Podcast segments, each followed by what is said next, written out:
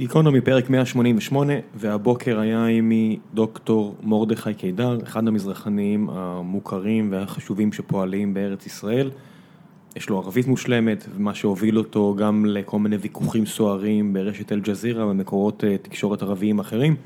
אז דיברנו גם על זה, וגם על דעותיו המדיניות לגבי מה צריך לקרות פה, ועל המזרח התיכון, ועל ארדואן, ועל איראן, ועל מדינות המפרץ, והיה יופי של שיחה מרתק, היא נמשכה מעבר למה שפרק ממוצע שלנו אורך, אבל פשוט לא רציתי להפסיק, כי היה גם הרבה שאלות מעניינות מהקהל, אני מקווה שתהנו ממנו. ולפני שנעבור הלאה, אני אספר לכם שהפרק הזה הוא חלק משיתוף פעולה שלנו עם חברת Funzing, אז אם תרצו לשמוע עוד מדוקטור קידר, אני אפנה אתכם גם להרצאות שהוא מעביר ברחבי הארץ, אז גם זה מומלץ. יש לנו גם נותן חסות לפרק הזה, זו חברת הטרה, שכמו שאתם יודעים, בטח אתם שומעים שאנחנו ב StreamElements מגייסים, אז חברת הטרה שאלו אם הם יוכלו להיעזר בקישורנו גם כדי לחשוף את חברתם למועמדים פוטנציאליים, ואמרנו בטח, אז חברת הטרה, למשל StreamElements עובדת בפלטפורמה שנקראת AWS, שירותי הענן של אמזון, אז לצורך העניין חברת הטרה שמתעסקת ב big data ויושבת ברחוב רוטשילד, מתעסקת עם מה שנקרא Azure, שזה המוצר המתחרה של מייקרוסופט, אז אם באמת מעניין אתכם big data, שזה משהו שאנחנו ב StreamElements לא כל כך עושים, הטרה עושים את זה בצורה מאוד מאוד רצינית. זאת אומרת, אם data מעניין אתכם, ואם אתם יודעים Azure, ואם מעניין אתכם לעבוד ב scale נורא נורא גדול, ואתגר טכנולוגי נורא רציני, אז חברת הטרה כנראה זה משהו שאתם צריכים לשקול, הם מחפשים המון המון מפתחים. לכו לאתר שלהם, אני אשאיר את הלינק בדף של הפודקאסט, ושוב, Azure, big data, big scale, אבל באמת, לא כמו שחברות אחרות מציינות בלי סיבה, משרדים ברוטשילד, נשמע כמו יופי של הצעה, ועכשיו לפרק עם דוקטור מוטי קידר, מקווה שתהנו.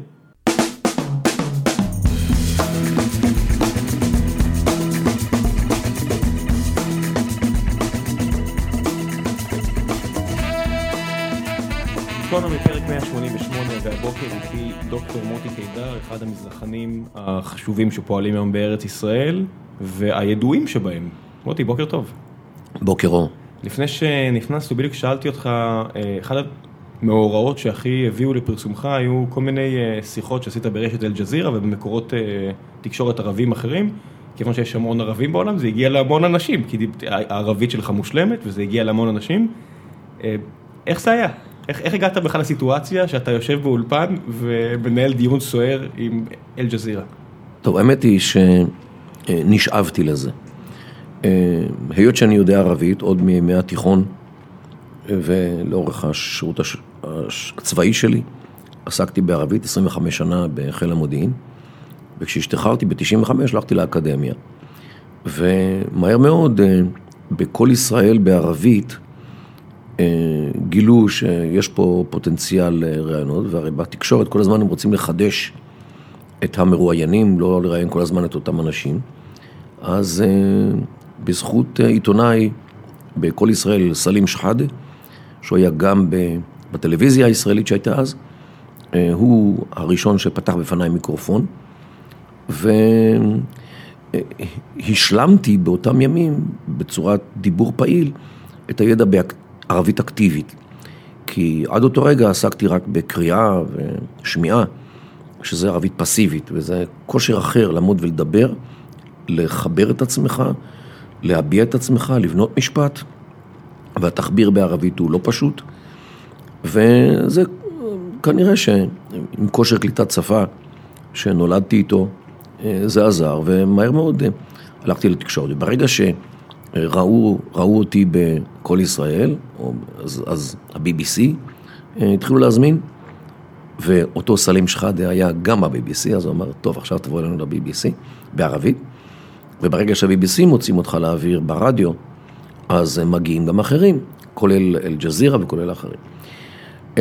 אל-ג'זירה מראיינים אותי, ראיינו אותי הרבה, הרבה מאוד פעמים, לדעתי בסביבות 30 פעם.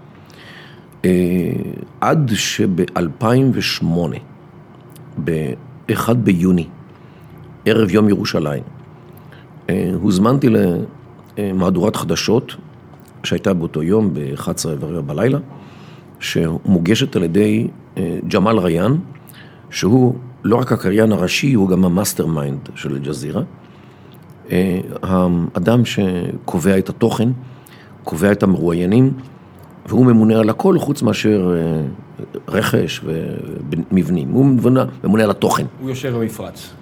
הוא יושב בקטאר, כן. והוא, אגב, האדם הראשון שראו באל-ג'זירה, כשאל-ג'זירה עלתה לאוויר לראשונה בנובמבר 1996. הוא, הפנים שלו. הוא עצמו פלסטיני, יליד טול כרם, ילד 53, אה, אדם מאוד דעתני, פלסטיני לאומן קשה, שהוא גם איש האחים המוסלמים. וזה מה שנתן לו את ההכשר בקטאר, מפני שקטאר לאורך השנים הפכה להיות אה, מדינה שתומכת האחים המוסלמים, ואל-ג'זירה כערוץ תקשורת, זה ערוץ תקשורת שמשרת את האג'נדה של האחים המוסלמים במצרים, בארץ התנועה האסלאמית, חמאס, ברשות הפלסטינית, בכל מקום. והוא ראיין אותי אז ב-1 ביוני 2008 על החלטה של ממשלת ישראל שהתקבלה באותו יום לבנות עוד כמה מאות דירות בהר חומה ובפסגת זאב. שתי שכונות שהשטחים שלהם סופחו לירושלים אחרי 1967. אה, וכמובן אל-ג'זירה כתחנת ג'יהאד תקשורתי אה, נגד ישראל אה, מאוד לא אהבה את העניין הזה, כי זה אומר שישראל הולכת להישאר בירושלים לתמיד, אם ישראל בונה, אז הם מאוד התעצבנו על הדבר הזה, והם הקדישו להחלטה הזאת של ממשלת ישראל כרבע שעה במהדורת חדשות של אותו יום. ראם, רבע שעה במהדורת חדשות אחת, זה לא ים של זמן, זה אוקיינוס של זמן. בהתחלה הם מביאים אה, כתבה של השליחה שלהם בירושלים, אה, ג'יוואר בדרי, והיא מביאה כתבה שיוצרת רושם שישראל בעצם, כל מה שהיא עושה זה להרוס את השכונות הערביות של מזרח ירושלים, כדי לבנות על חורבותיהם אה, שכונות יהודיות. היא לא אומרת את זה במפורש, אבל זה מה שמשתמע מתוך ה... עושים גם מניפולציה ויזואלית? מניפולציה לחלוטין. כל הזמן, לגמרי. לא, באותו שידור שאתה... כן, כן, כן. היא, היא מראה אה, שכונות יהודיות ויהודיות בלבד במזרח ירושלים, כאילו שאין יותר שכונות ערביות. כן, לא שייח' ג'ראח ולא דברים אחרים. אז זה, זה, זה הרושם שמתקבל מהוויזואליה של ה... ואל תשכח שאל-ג'זירה משדר לכל העולם. רוב האנשים שמסתכלים שם לא, לא ראו פה מעולם, לא היו פה מעולם. ולכן הרושם הזה בהחלט מטעה. אה, אחריה מביאים אדם ששמו חליל תפקג'י, שהוא היה אז הממונה על המיפוי ברשות הפלסטינית, נדמה לי שהוא עבד אז באוריינט האוס, שהיה עדיין פתוח, והוא מספר סיפורי אלף לילה ולילה, כאילו שישראל מרחיבה את ירושלים על כל שטחי יהודה ושומרון, אה, הוא כנראה רואה את אה, מעלה אדומים, מישור אדומים, מצפה יריחו, כולם כשכונות של ירושלים, ולכן ירושלים מתרחבת על כל יהודה ושומרון. אה, כמובן, דברים הזויים. הם חיפשו ישראלי בשביל לרדת עליו. וצלצלו למשרד החוץ, אבל משרד החוץ לא רצה להיכנס לעניין הזה ולא רצה להגיב ולא רצה לדבר ואולי גם לא רוצים להסתובב ברחובות ב-11 ורבע בלילה, צריכים לישון גם. אז משרד החוץ לא רצה ללכת, אה, דוברים אחרים כנראה לא היו זמינים, אז הם פנו אליי אה, לבוא לאולפן ו... ולהתראיין בעניין הזה. אז אה, ג'מאל ריין שואל אותי, מה אתם בונים בירושלים, מה הקטע? אז אמרתי לו, תשמע, אנחנו היינו בירושלים לפני שלושת אלפים שנה, כאשר אבותיך היו שותים יין, קוברים בנות בחיים ועובדים אלילים ואלילות. זאת אומרת, כשהאסלאם עוד היו, המוסלמים היו עדיין פגאנים, כי הרי האסלאם הגיע לעולם... מאה השישית. במאה השישית, שביעית, בתחילת כן. המאה השביעית. מוחמד נולד במאה השישית והתחיל את פעילותו כנראה במאה השביעית. זאת אומרת, האסלאם כולו 1400 שנה. כן, זה עובדה. כן, עובדה, היסטורית. ואנחנו בירושלים כבר 3,000 שנה. אז, אז, אז למה אנחנו צריכים לבקש מכם רשות לבנות בירושלים? אנחנו היינו שם הרבה לפניכם. וכן, כאשר... עכשיו, הם לא מסתירים את העובדה שלפני האסלאם הם היו שותי יין, קוברים בנות בחיים ועובדים אלילים ואלילות. זה היה העניין של מוחמד, שהגיע לתקן נכון, את ה... נכון, כן, לתקן עולם, כן. כן. אבל הוא ראה את זה כעלבון, והוא התחיל לצעוק עליי בשידור חי. והריאיון הפך להיות למעין עימות ביני לבין המראיין, אתה מבין, זה, במקום שזה יהיה רעיון שהוא שואל שאלות ואני עונה תשובות, זה הפך להיות להאשמות הדדיות. כן, אבל אני מניח שידעת שלפתוח את הרעיון בצורה הזו כן יעורר אה, כן. קצת אמוציות. בסדר, זה, בשביל זה באתי שם, להגיד את המסר שלי. כי, זה, ו- כי צריך להגיד שתקשורת ערבית, בלי להיכנס להכללות, היא הרבה פעמים מאוד אגרסיבית באולפן. היא מאוד אגרסיבית, מאוד. זה הסגנון. אז אה, הוא אומר לי, אתה לא יכול אה, למחוק את ירושלים מהקוראן. אני אומר לו, אדוני, אני אומרת לו, אדוני, ה- ירושלים בכלל לא מוזכרת בקוראן, ואתה לא יכול לשכתב את הקוראן מעל מסך אל-ג'זירה. זה רמז להאשמות הדדיות בין הסונה והשיעה, שכל אחד טוען שהשני משכ... משכתב את הקוראן. זה רמז שמוסלמים שומעים את הדבר הזה. כן, אני מניח שרוב ההגנה על העניין הזה שהאסלאם הוא מאוד אלגורי, לא? הקוראן מאוד כן. אלגורי ופרשנות רבה לכל משפט. לא, לא, פה מדובר על לא, זיוף אמיתי. השיעה הוסיפו שני פרקים, שהסונה טוענים שהם, אה, מיוד- שהם זיוף. שבעצם הוסיפו לקנון אה, עוד אה, כן. שני עוד ש- חלקים שמתאימים לאמונה של עלי, ש- בניגוד ש- ל... ש- שמבססים את התביעה הש- השיעית לשלטון. אז, אה, אז זה, זה, אז, אז, וזה המשיך לגבי יהודה ושומרון בכלל. אז אמרתי לו, אז הוא אומר לי, מה, הרי ירושלים כבושה. אני אמרתי לו, מה, ממי היא נכבשה? הרי ירדן הייתה כובשת. אז היא, היא, לא, היא, היא לא יכולה להיות אזור כבוש. אם, הרי- שחררנו אותה מכובש, מירדן, ירדן לא הייתה שם באופן חוקי מעולם. ואף מדינה, או זאת אומרת, שתי מדינות בלבד הכירו בכיבוש הירדני, וזה לא, כן, זה לא היה שליטה אמיתית. אז אה, לכן, זה, אתה לא יכול לקרוא לירושלים אזור כבוש, ודאי לא יהודה ושומרון. אה, וואו, הוא אומר, תשמע, היה לכם תוכנית להקים עשרת אלפים דירות, ותשעת אלפים, ושמונת אלפים, ואלף, אלפיים. אמרתי לו, תגיד, אני, אנחנו לא סופרים את הדירות שאתם בונים בקטאר. למה אתם סופרים את הדירות שאנחנו בונים אצלנו? מה העניין שלכם ב, ב, בירושלים? עכשיו, זה גם כן משהו שהוא לטיפה מתחת לחגורה של אל-ג'זירה. בגלל שאל-ג'זירה לא מתעסקת עם קטאר בכלל. רק לאחרונה, מאז החרם שסעודיה והאמירויות הטילו על קטאר, הם התחילו קצת יותר לדבר על עצמם. אבל עד לפני שנה, מעולם לא הייתה כתבה על קטאר. תאר לעצמך שתחנת טלוויזיה בישראל לא מדברת על ישראל. לא ערוץ אה, אה, כאן 11 ולא 12 ולא 13 ולא ערוץ 10 ו-14, אף אחד לא מדבר על ישראל. כולם מדברים על העולם האחר. זאת אומרת, אמריקה, העולם הערבי וכולי. זה הרי הזוי, אבל אל-ג'זירה זה בדיוק אל-ג'זירה. הם מתעסקים רק עם אחרים, הם לא מדברים על... לעיתים נדירות, כאשר בקטאר יש איזושהי ועידה מאוד חשובה, אז אולי י- י- יגידו משהו על זה, אבל לעולם אני לא... מניח יראו. שמדברים על בית המלוכה ועל כל מיני דברים כאלה. לא, ממש לא. לא מציינים אה, לא, רק כאשר... חתונות, לידות. ממש לא. לא. זה, זה לא האג'נדה שלהם. הם לא רוצים. אני אגיד לך למה. הם לא רוצים להראות את הרחוב בקטאר. כמה שהרחוב בקטאר הוא, הוא, הוא, הוא עשיר, איזה גורדי שחקים, איזה מכוניות מפוארות. הם לא רוצים להראות את זה בעולם הערבי, כי העולם הערבי כל כך מסכן, כל כך עני, כל כך חולה, כל כך מוזנח. הם לא רוצים לעורר את, ה, את הקנאה של האנשים במצרים. זה לא ובכל- סוד שדוחה וכל מיני ערים כאלו הן עשירות בצורה יוצאת דופן. זה לא סוד. פלסטינאים רבים הולכים לעבוד שם וחוזרים, ו... זה לא סוד, אבל הם לא רוצים להראות את זה כדי לא לשפוך עוד שמן על המדורה של השנאה אליהם, לאנשי המפרץ. כי אני אגיד לך למה, אתה צריך להבין. הם הרי משווקים נפט וגז לעולם הערבי.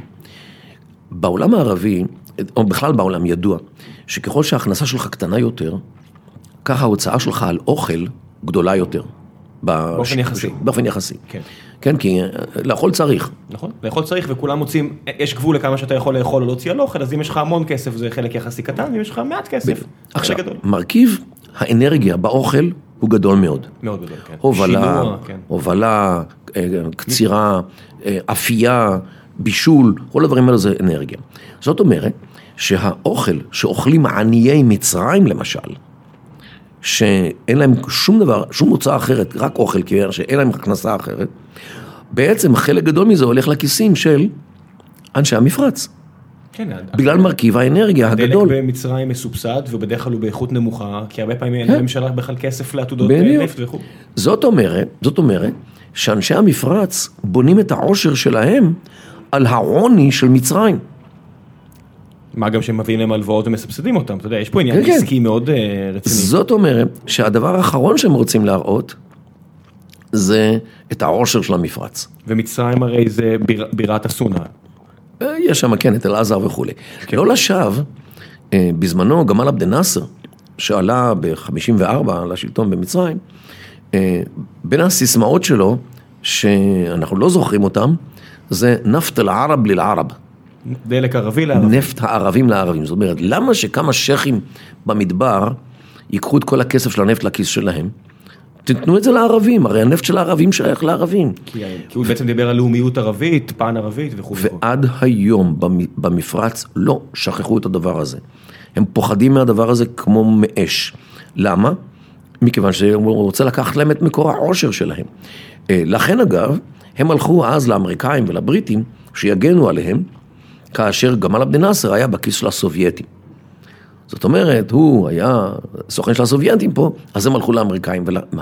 והיסוד של השיתוף פעולה והקואליציה וההסתמכות של המפרץ דווקא על ארצות הברית, נובע מהפחד שלהם מנציגו של האיחוד הסובייטי, גמל עבד נאסר. אני יכול להבין אותם, אתה יודע, אם אני אומר, הנס הזה של מדינת ישראל שהיא קטנה מול המון אויבים, הוא לא הרבה יותר גדול מאשר הנס של נסיכויות המפרץ שמוקפות בשיעה שלא מחבבות אותן. ואיראן מצד שני. איראן מצד אחד, כן. מצרים מצד שני, הן לא קיימות בכלל, זה פיפס על התחת כן. של ערב הסעודית, והם כן. איכשהו עדיין שם. וערב הסעודית מאוד כועסת שהם לא הצטרפו לערב הסעודית שהיא נוסדה במאה שעברה.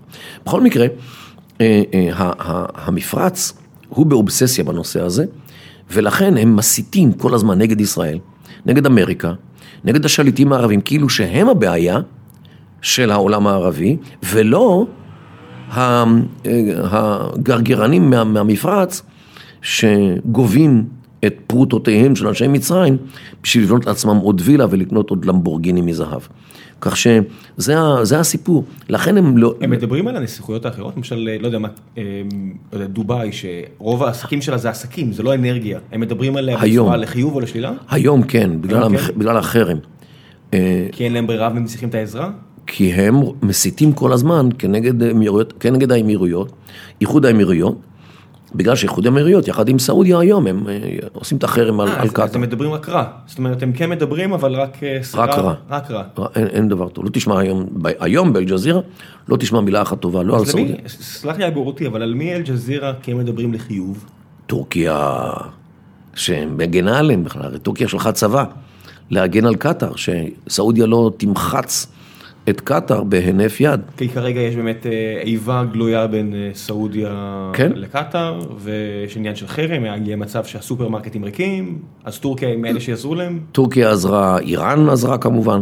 אל תשכח שקטאר את כל העושר שלה עשתה משדה גז אחד, שהיא שותפה בו עם איראן.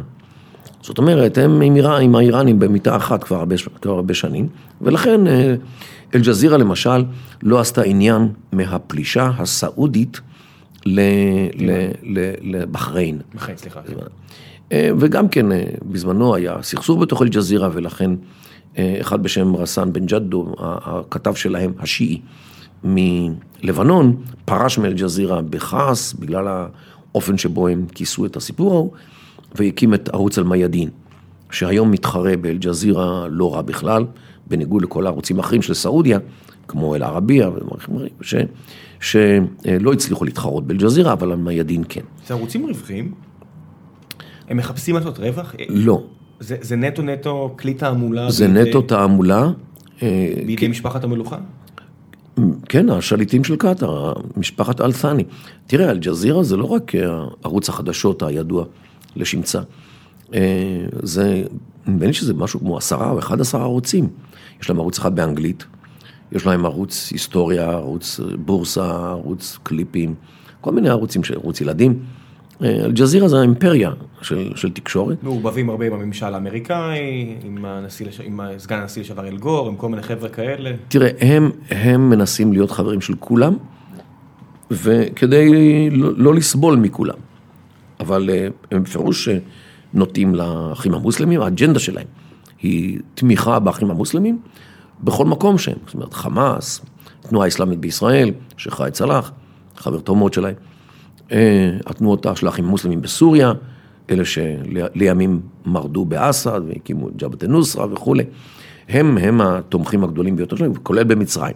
איך הם מיישבים את העניין הזה שמצד אחד איראן מסייעת להם, מצד שני הם מאוד תומכים באויביה של איראן בסוריה? הם... אה, איך כל, ה, כל המצב העדין הזה מתקיים? אני לפעמים מסתכל מהצד ואני אומר, אני לא מבין איך המגדל קלפים הזה לא קורס עוד יותר. תראה, אה, הם, הם מנסים לרקוד על כל החתונות, וזה בעצם התכונה המייחדת את קטאר, שבמשך הרבה שנים, מ-96, אה, מאז של ג'זירה כמה, עד לפני שנה, הם הצליחו לא רע לרקוד על כל החתונות. מדי פעם היו קצת טרוניות עליהם, אבל לא מי יודע מה. לפני שנה הסעודים התעצבנו עליהם לגמרי, והחליטו לצאת למאבק בנושא הזה עד כמה שהדבר אפשרי. אה, ועד היום הסעודים די, די, די מתעקשים בעניין הזה. בכל מקרה, אה, אם, אם נחזור רגע לסיפור של אותו רעיון, רעיון שהסתיים בצעקות, כשאמרתי לו שמותר לנו לבנות ביהודה ושומרון, מכיוון שזה לא שטח כבוש, כי לא כבשנו את זה מאף מדינה שהייתה שיש לה ריבונות, ואין ריבונות לאף מדינה ביהודה ושומרון, זה עובדתית, זה נכון. אה, כך שבעניין הזה, אה, אה, כך סיימנו, והוא לא הודה לי כמובן, בסוף הראיון, וסיימנו. אחרי הראיון הוא צלצל לווליד אל-עומרי, נציג אל-ג'זירה בארץ, והוא שטף אותו. למה הוא שלח אותי? כי, ווליד סיפר לי על זה אחרי זה. שזה מה ש... והוא אמר לו, תשמע, וליד אל-עומרי אמר לו, אה, תשמע, זה הישראלים, תתמודד איתם, אין ברירה, זה, זה היום ישראל, ישראל חושבת שירושלים שייכת לה, ואין לך ברירה, אתה חייב להתמודד איתה. אה, ימים עברו, הוזמנתי עוד לאל-ג'זירה, אבל לא לתוכניות שלו, של ג'מאל ריאן, הממונה על התוכן. ועם הזמן התחלתי לחשוד ש... הוא לא רוצה אותי. טוב, אה, אני יכול לחיות עם זה. ב-2015, אה, שבע שנים לאחר מכן, יותר משבע שנים, פרצה אינתיפאדת הסכינים. אה, כשבועיים אחרי שהיא פרצה, יוצר איתי קשר מישהו מאלג'זירה בירושלים, אם אני מוכן להגיע לראיון בנושא הזה. אמרתי לו, בסדר, באיזה שעה? אז הוא אומר לי, 11 בלילה. אמרתי לו, 11 בלילה זה המהדורה המרכזית. הוא אומר, כן. אמרתי לו, תשמע, לי אין בעיה להגיע, אבל אם ג'מאל ריאן מגיש אותה, כמו שבדרך כלל מגיש אותה, אז uh, אני הייתי קודם שואל אותו אם הוא מסכים. Uh, אז הוא אומר, טוב, אני חוזר אליך. חוזר אליך חמש דקות, הוא אומר, תשמע, אתה לא יודע ממה הצלת אותי. Uh, אמרתי לו, מה קרה? אז הוא אומר, דיברתי עם ג'מאל ריאן בדוחה, ושאלתי אותו, אז הוא אמר לי, אם אתה מזמין את קדר, אתה מפוטר מיד. זאת אומרת, אה, ככה. אתה פרסונה נגרטה שם. בדיוק, לא, אצל, אצלו, אצל... כן. כן. אז, אז קיבלתי את האישור שבאמת אה, ג'מאל ריאן אה, מאוד לא רוצה אותי, ואגב, הוא מוציא נגדי טוויטים. כל פעם שאני כותב כמה דברים בא, באינטרנט, באנגלית, או ב... אז הוא ישר אומר שקדר אומר ככה וככה, מה פתאום, כל הדברים האלה. מי המקבילה היותר, בוא נגיד, נחמדה עם גרשיים שלך? אם רוצים להזמין ישראלי ערבית רהוטה? אל-חורה, אה, אה, אל-חורה שזה האמריקאים, ערוץ אמריקאי. לא, לא, אני אומר, אם אותה תוכנית אה, ראשית באל-ג'זירה רוצה להזמין עכשיו ישראלי, שדעותיו יותר קרובות לשלהם. אה, ישראלי אחר? כן. הם מזמינים ישראלים. אין בעיה, זה פשוט לא... כן, אבל הצהרה, חכה, כן. נגיע לזה, זה יהיה אוקיי. נחמד. אז קיבלתי, כן, אישור סופי שהוא לא רוצה אותי. חודשיים לאחר מכן, בדצמבר 2015, אה, עלו הרבה מאוד, אה, אז, אז דאעש היו בשיא כוחם, ועלו הרבה מאוד טענות נגד אל-ג'זירה, שבגלל הפרופגנדה שלה נגד השליטים הערבים, דאעש עלה, ובעצם כל הסיפור של דאעש זה באשמת אל-ג'זירה. אז הם החליטו לצאת למסע, ככה לייפות את הפנים שלהם, אז הם פתחו ב, בתוכנית ששמה נחנו אל-ג'זירה. זאת אומרת, אנחנו אל-ג'זירה. בתוכנית הזאת זה משודר פעם בשבוע, חצי שעה, הם לוקחים אחד השדרנים או שדרניות שלהם, מושבים אותם על כיסא, לספר על עצמם. איפה נולד, איפה גדל, אחים, אחיות, אבא, אימא, סבא, סבתא, איפה למד, איפה למדה, מבעל או אישה, ילדים, קריירה, איפה למד, איפה עבד. ככה להראות שהם בני אדם, אה, לא, אה, כן, אנשים עם קרניים ולא שדים. שהם אנשים מן היישוב. והראשון היה ג'מאל ריאן. כמובן, הכוכב הגדול. כן, והוא כמובן, הסר, הס- התוכנית מתחילה בכך שהוא יושב בבית, הוא חובב רדיו, יוצר קשר עם כל מיני אה, חובבי רדיו בעולם, ככה אתה יודע, רואים שהוא אדם רגיל מן הרגיל, יושב בבית ועוסק בעיסוקים נורמטיביים. ואז הוא גם בהמשך מדבר על הקריירה שלו, ואז הוא אומר, אנחנו באל-ג'זירה הרבה אה, בתי שידור טוענים נגדנו, למה אתם מזמינים ישראלים? אני להפך, ככה אומר, אני בעד להזמין ישראלים, למה? כי כשאני מזמין ישראלי, אני יכול לרדת עליו בשידור חי, וכשהוא נותן את, אני, אני משתמש בו כטרף, ככה הוא אומר, עטביר רוסידי, אני רואה בו ציד שלי, טרף בשבילי, כל פעם שהוא מציג את הנרטיב שלו, אני יכול להפריך את הנרטיב. ובדרך כלל זה עובד, חוץ מאשר פעם אחת קרה לי, שהזמנתי פרופסור, כן, הוא מעלה אותי בדרגה, פרופסור מאוניברסיטת בר אילן, שמו מרדכי קדר, שטען בפניי שירושלים לא כתובה בקוראן. ובאמת, הוא צודק, הוא פרופסור פהמן, זאת אומרת, הוא יודע, מבין עניין. באמת, ירושלים לא מופיעה בקוראן, וזה, אבל אמרתי לו מה שאמרתי וכולי. זאת אומרת, שבע שנים, יותר משבע שנים, אחרי אותו ראיון, על, על ירושלים, הוא זוכר שורה אחרי שורה את אותו ראיון. מי אמר לך שזה שודר? מישהו, נשמות אבות דאגו לידע אותך מיד, או שאתה צופה כן, בזה? כן, כן, חבר שלי מירדן, מיד צלצל אליי, הוא גם שלח הוא בטלפון אה, אה, אה, צילם חלק מזה, ואז הורדתי את זה מהאינטרנט, תרגמתי את זה והעליתי את זה חזרה, את השתי דקות שהוא מדבר עליי. בכל מקרה, כן, חבר מירדן, ערבי, כן, בדואי אפילו, משורר. מן הסתם. משורר בדואי, ראה את זה שאני איתו בקשר טוב, וישר הוא צלצל ואמר לי את זה. בכל מקרה, אז, אז באמת הוא מספר, וזה שהוא מודה שהם מביאים ישראלים בשביל להתייחס אליהם כטרף. זה אל-ג'זירה, אוקיי?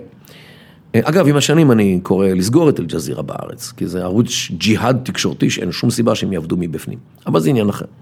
בכל מקרה, עובר הזמן, וכן, אחרי שנתיים מאז, בסוף 2017, מצלצלים אליי מישהו, אבל לא מאל-ג'זירה, אלא מבית הפקה חיצוני, שמפיק את התוכנית על איתיג'ה אל-מועקס, זאת אומרת, הכיוון הנגדי.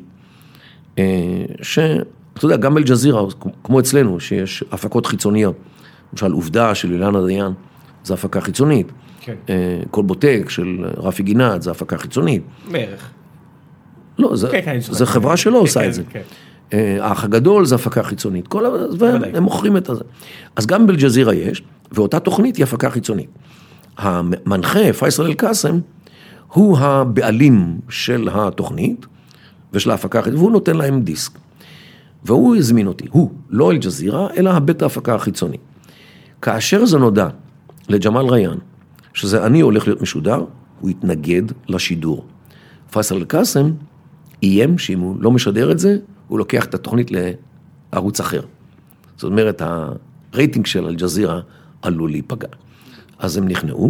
עניין של אגו, או שהוא באמת חושב שאתה מייצג איזושהי דעה שחשוב להביא אותה? לא, הוא חושב שלא ראוי לתת לי את, אני, מה שמניח, לא, לא ראוי לתת לי את הבימה, מכיוון שא', לא, אני מתכוון למי שרצה להביא אותך. למה היה חשוב? אה, הוא רצה אותי כי הוא רוצה, הוא רוצה דם על המסך. אג- אה, רייטינג, זאת אומרת, הוא רצה אותך בשביל הרייטינג. הוא רוצה דם על המסך. הוא רוצה שני מתמודדים. תראה, כל פעם התוכנית שלו היא תוכנית פורמט מאוד מעניין.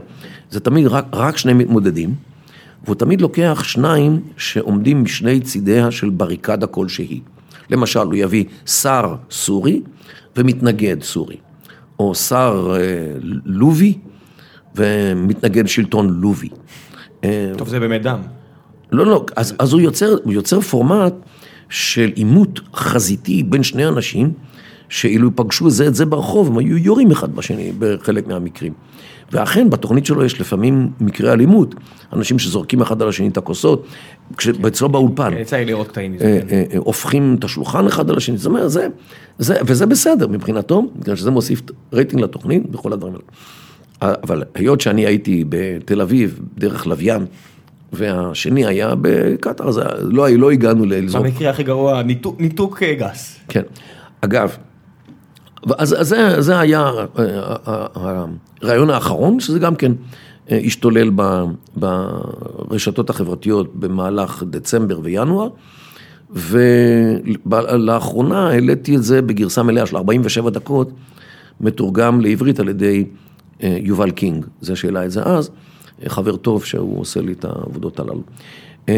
בכל מקרה, זה, זה הסיפור הזה של, של, של, שלי עם אל-ג'זירה, עכשיו כאשר זה אה, הפקה חיצונית. עכשיו שים לב, אל-ג'זירה בדרך כלל משדרת את התוכנית הזאת, את התשעה מואקס, את העימות הזה, שלוש פעמים.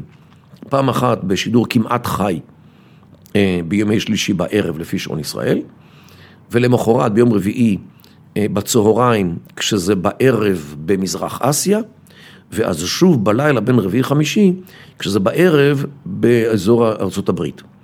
ככה הם ערבים שנמצאים באזורים... פריים טיים בכל מקום בעולם. באזורים שונים, כן, אז יש להם שם. את התוכנית הזאת, איתי, הם שידרו רק בפעם הראשונה, לא שידרו את השידור החוזר. זאת אומרת, עטנו לבחור את הרייטינג שלו, אבל בלי להגזים, לא לתת לך יותר מדי בימה. בדיוק. זה אגב, הם עושים אותו דבר לוופא סולטן, עוד גברת שיושבת בארצות הברית, אה, סורית במקור, שגם היא יורדת עליהם לא מעט. מי זה עליהם? על האסלאמיסטים בדרך כלל. אוקיי. והיא, אה, אה, גם כן, את, ה, את הפעמים שהיא מופיעה בלטיג'ל מואקס, הם מעבירים בשידור חי כמעט, ו, אבל לא את החוזר. למה? ככה. כי זה, הם לא רוצים להרגיז את האסלאמיסטים, כי בכל זאת היא נגדם, והם הרי מייצגים את ה... את האסלאמיסטים. אה, אז, אז זה לגבי ההופעות שלי לגבי אל-ג'זירה, אבל אני באופן קבוע קורא לסגור אותם בארץ. מפני שאל-ג'זירה היא אויב של מדינת ישראל קשה, בדיוק כמו ערוצים אחרים שישראל לא מאפשרת לנו לעבוד בארץ, כמו למשל, אלמנאר של חיזבאללה, אסור לו לעבוד בארץ, ואל-עלם, הערוץ הערבי של האיראנים, גם הוא אסור לו לעבוד בארץ. אז לפעמים הם מביאים כל מיני כתבות שאחרים עושים להם. כן, שיש להם כתבות, המקבילה לאיתי אנגל משדר מ... לא יודע. מדאעש, כן, כן, דברים כאלו. כן, אז זה יש להם, אבל uh, אתה לא יכול לעמוד בארץ עם מיקרופון שיש עליו את הסמל, את הלוגו של, uh, של uh, מנאר ולא של אל-עלם. Uh, לדעתי, אל-ג'זירה היא לא שונה מהם במהות. אז איך אתה מסביר את זה שבכל זאת יש להם את ההיתר לשדר בארץ? פחד. ממי? של ה... אה, מבג"ץ או מאל-ג'זירה. אה, לא, תראה, גם, אתה יודע, לפעמים אה, שרים, שאני אומר להם את זה, חבר'ה, אתם פה מרשים לאויב לשדר מתוכנו, לעבוד, ותשמע, כל פעם שיש בלאגן עם, עם עזה, הם מתגייסים מיד. והשידור קבוע, לא זז מעזה. אי אפשר להאשים את שר התקשורת הנוכחי שהוא מאוד אה, שמאלני. הוא או... דיבר על זה, הוא דיבר על זה. אבל תראה, לזה, ייתכן מאוד שהם פוחדים מה, מה, מבג"ץ, שהם ישר... מה יש לפחד? הכי גרוע תקבל שלילה. אז זהו, שבזמנו, אני שמעתי מאחד המשפטנים המובילים בארץ, אה, אדם ידוע מאוד בשטח המשפט בארץ, שגם מילא תפקידים רשמיים במדינה, mm-hmm. שאמצעי תקשורת זרים, אין להם מעמד בארץ בכלל. הם עובדים פה רק כי אנחנו מרשים להם לעבוד פה. אנחנו יכולים לסלק אותם בגלל ריח רע מהפה. כי אין היתר רשמי? זאת אומרת... לא, כן. לא, אין, כי אין לאמצעי תקשורת זר כלשהו, לא משנה, אמריקאי, קנדי, אירופאי, אין לשום אמצעי תקשורת שום מעמד במדינת ישראל. זה בטח נעשה כדי לשמר את היכולת אה, להפיל תקשורת? זה, זה, כן, כנראה, זה נעשה מכיוון, ש, מכיוון שזה ככה זה. אין להם שום מעמד. מאפשרים להם לעבוד, כי, ש... כי מאפשרים להם לעבוד, זה הכל. זאת אומרת שלמדינה יש את היכולת בכל שנייה לעצור אמצעי תקשורת כלשהו ולהגיד להם עופו לעזאזל. ו... ואין... זה קצת כמו קטר, שמשחקים פה בין הטיפות, מצד לא, זה בכל ישראל... העולם כך. אני אומר, מצד אחד ישראל מתגאה ביכולת, ש... ב... ברצון הפלורליסטי שלה להציג מגוון דעות, מצד שני היא שומרת את היכולת במקרה הצורך אה, להשתיק. אבל זה לא רק ישראל, זה בכל העולם כך. כן.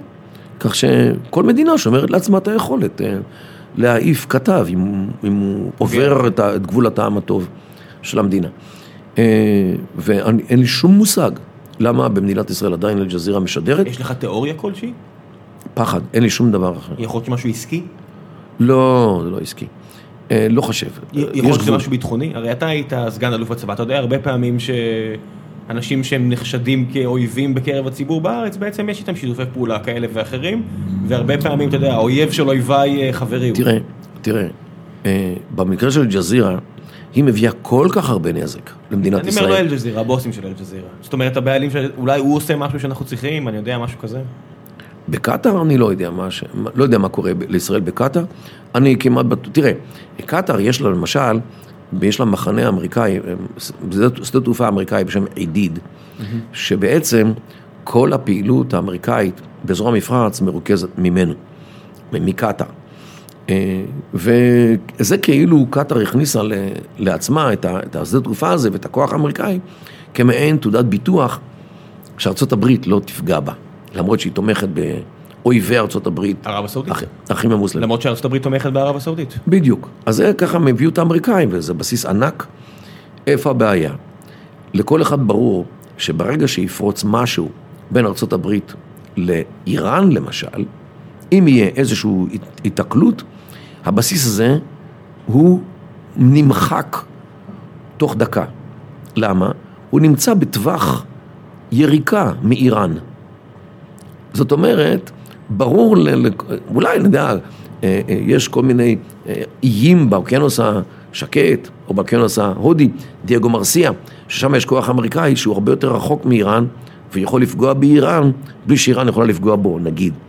אבל מתוך קטאר, זה הרי טווח אה, של טילים הכי קצרים שיש לאיראנים, יכולים לחסל את הזה. ולכן ברור שהאמריקאים לא בונים על הבסיס הזה שום מתאר מבצעי נגד איראן. בעימות נגד, בעימות בכלל במפרץ. שוב, תלוי נגד מי, אבל אה, נגד איראן בוודאי לא, מכיוון שזה פשוט נמצא מתחת לאגרוף של האיראנים. ולכן אה, אתה לא עושה דבר כזה. אז, אה, ולכן לא ברור עד כמה באמת האמריקאים מתייחסים לזה כאל תעודת ביטוח שיש לקטאר, אבל אה, בשוטף הם נמצאים שם.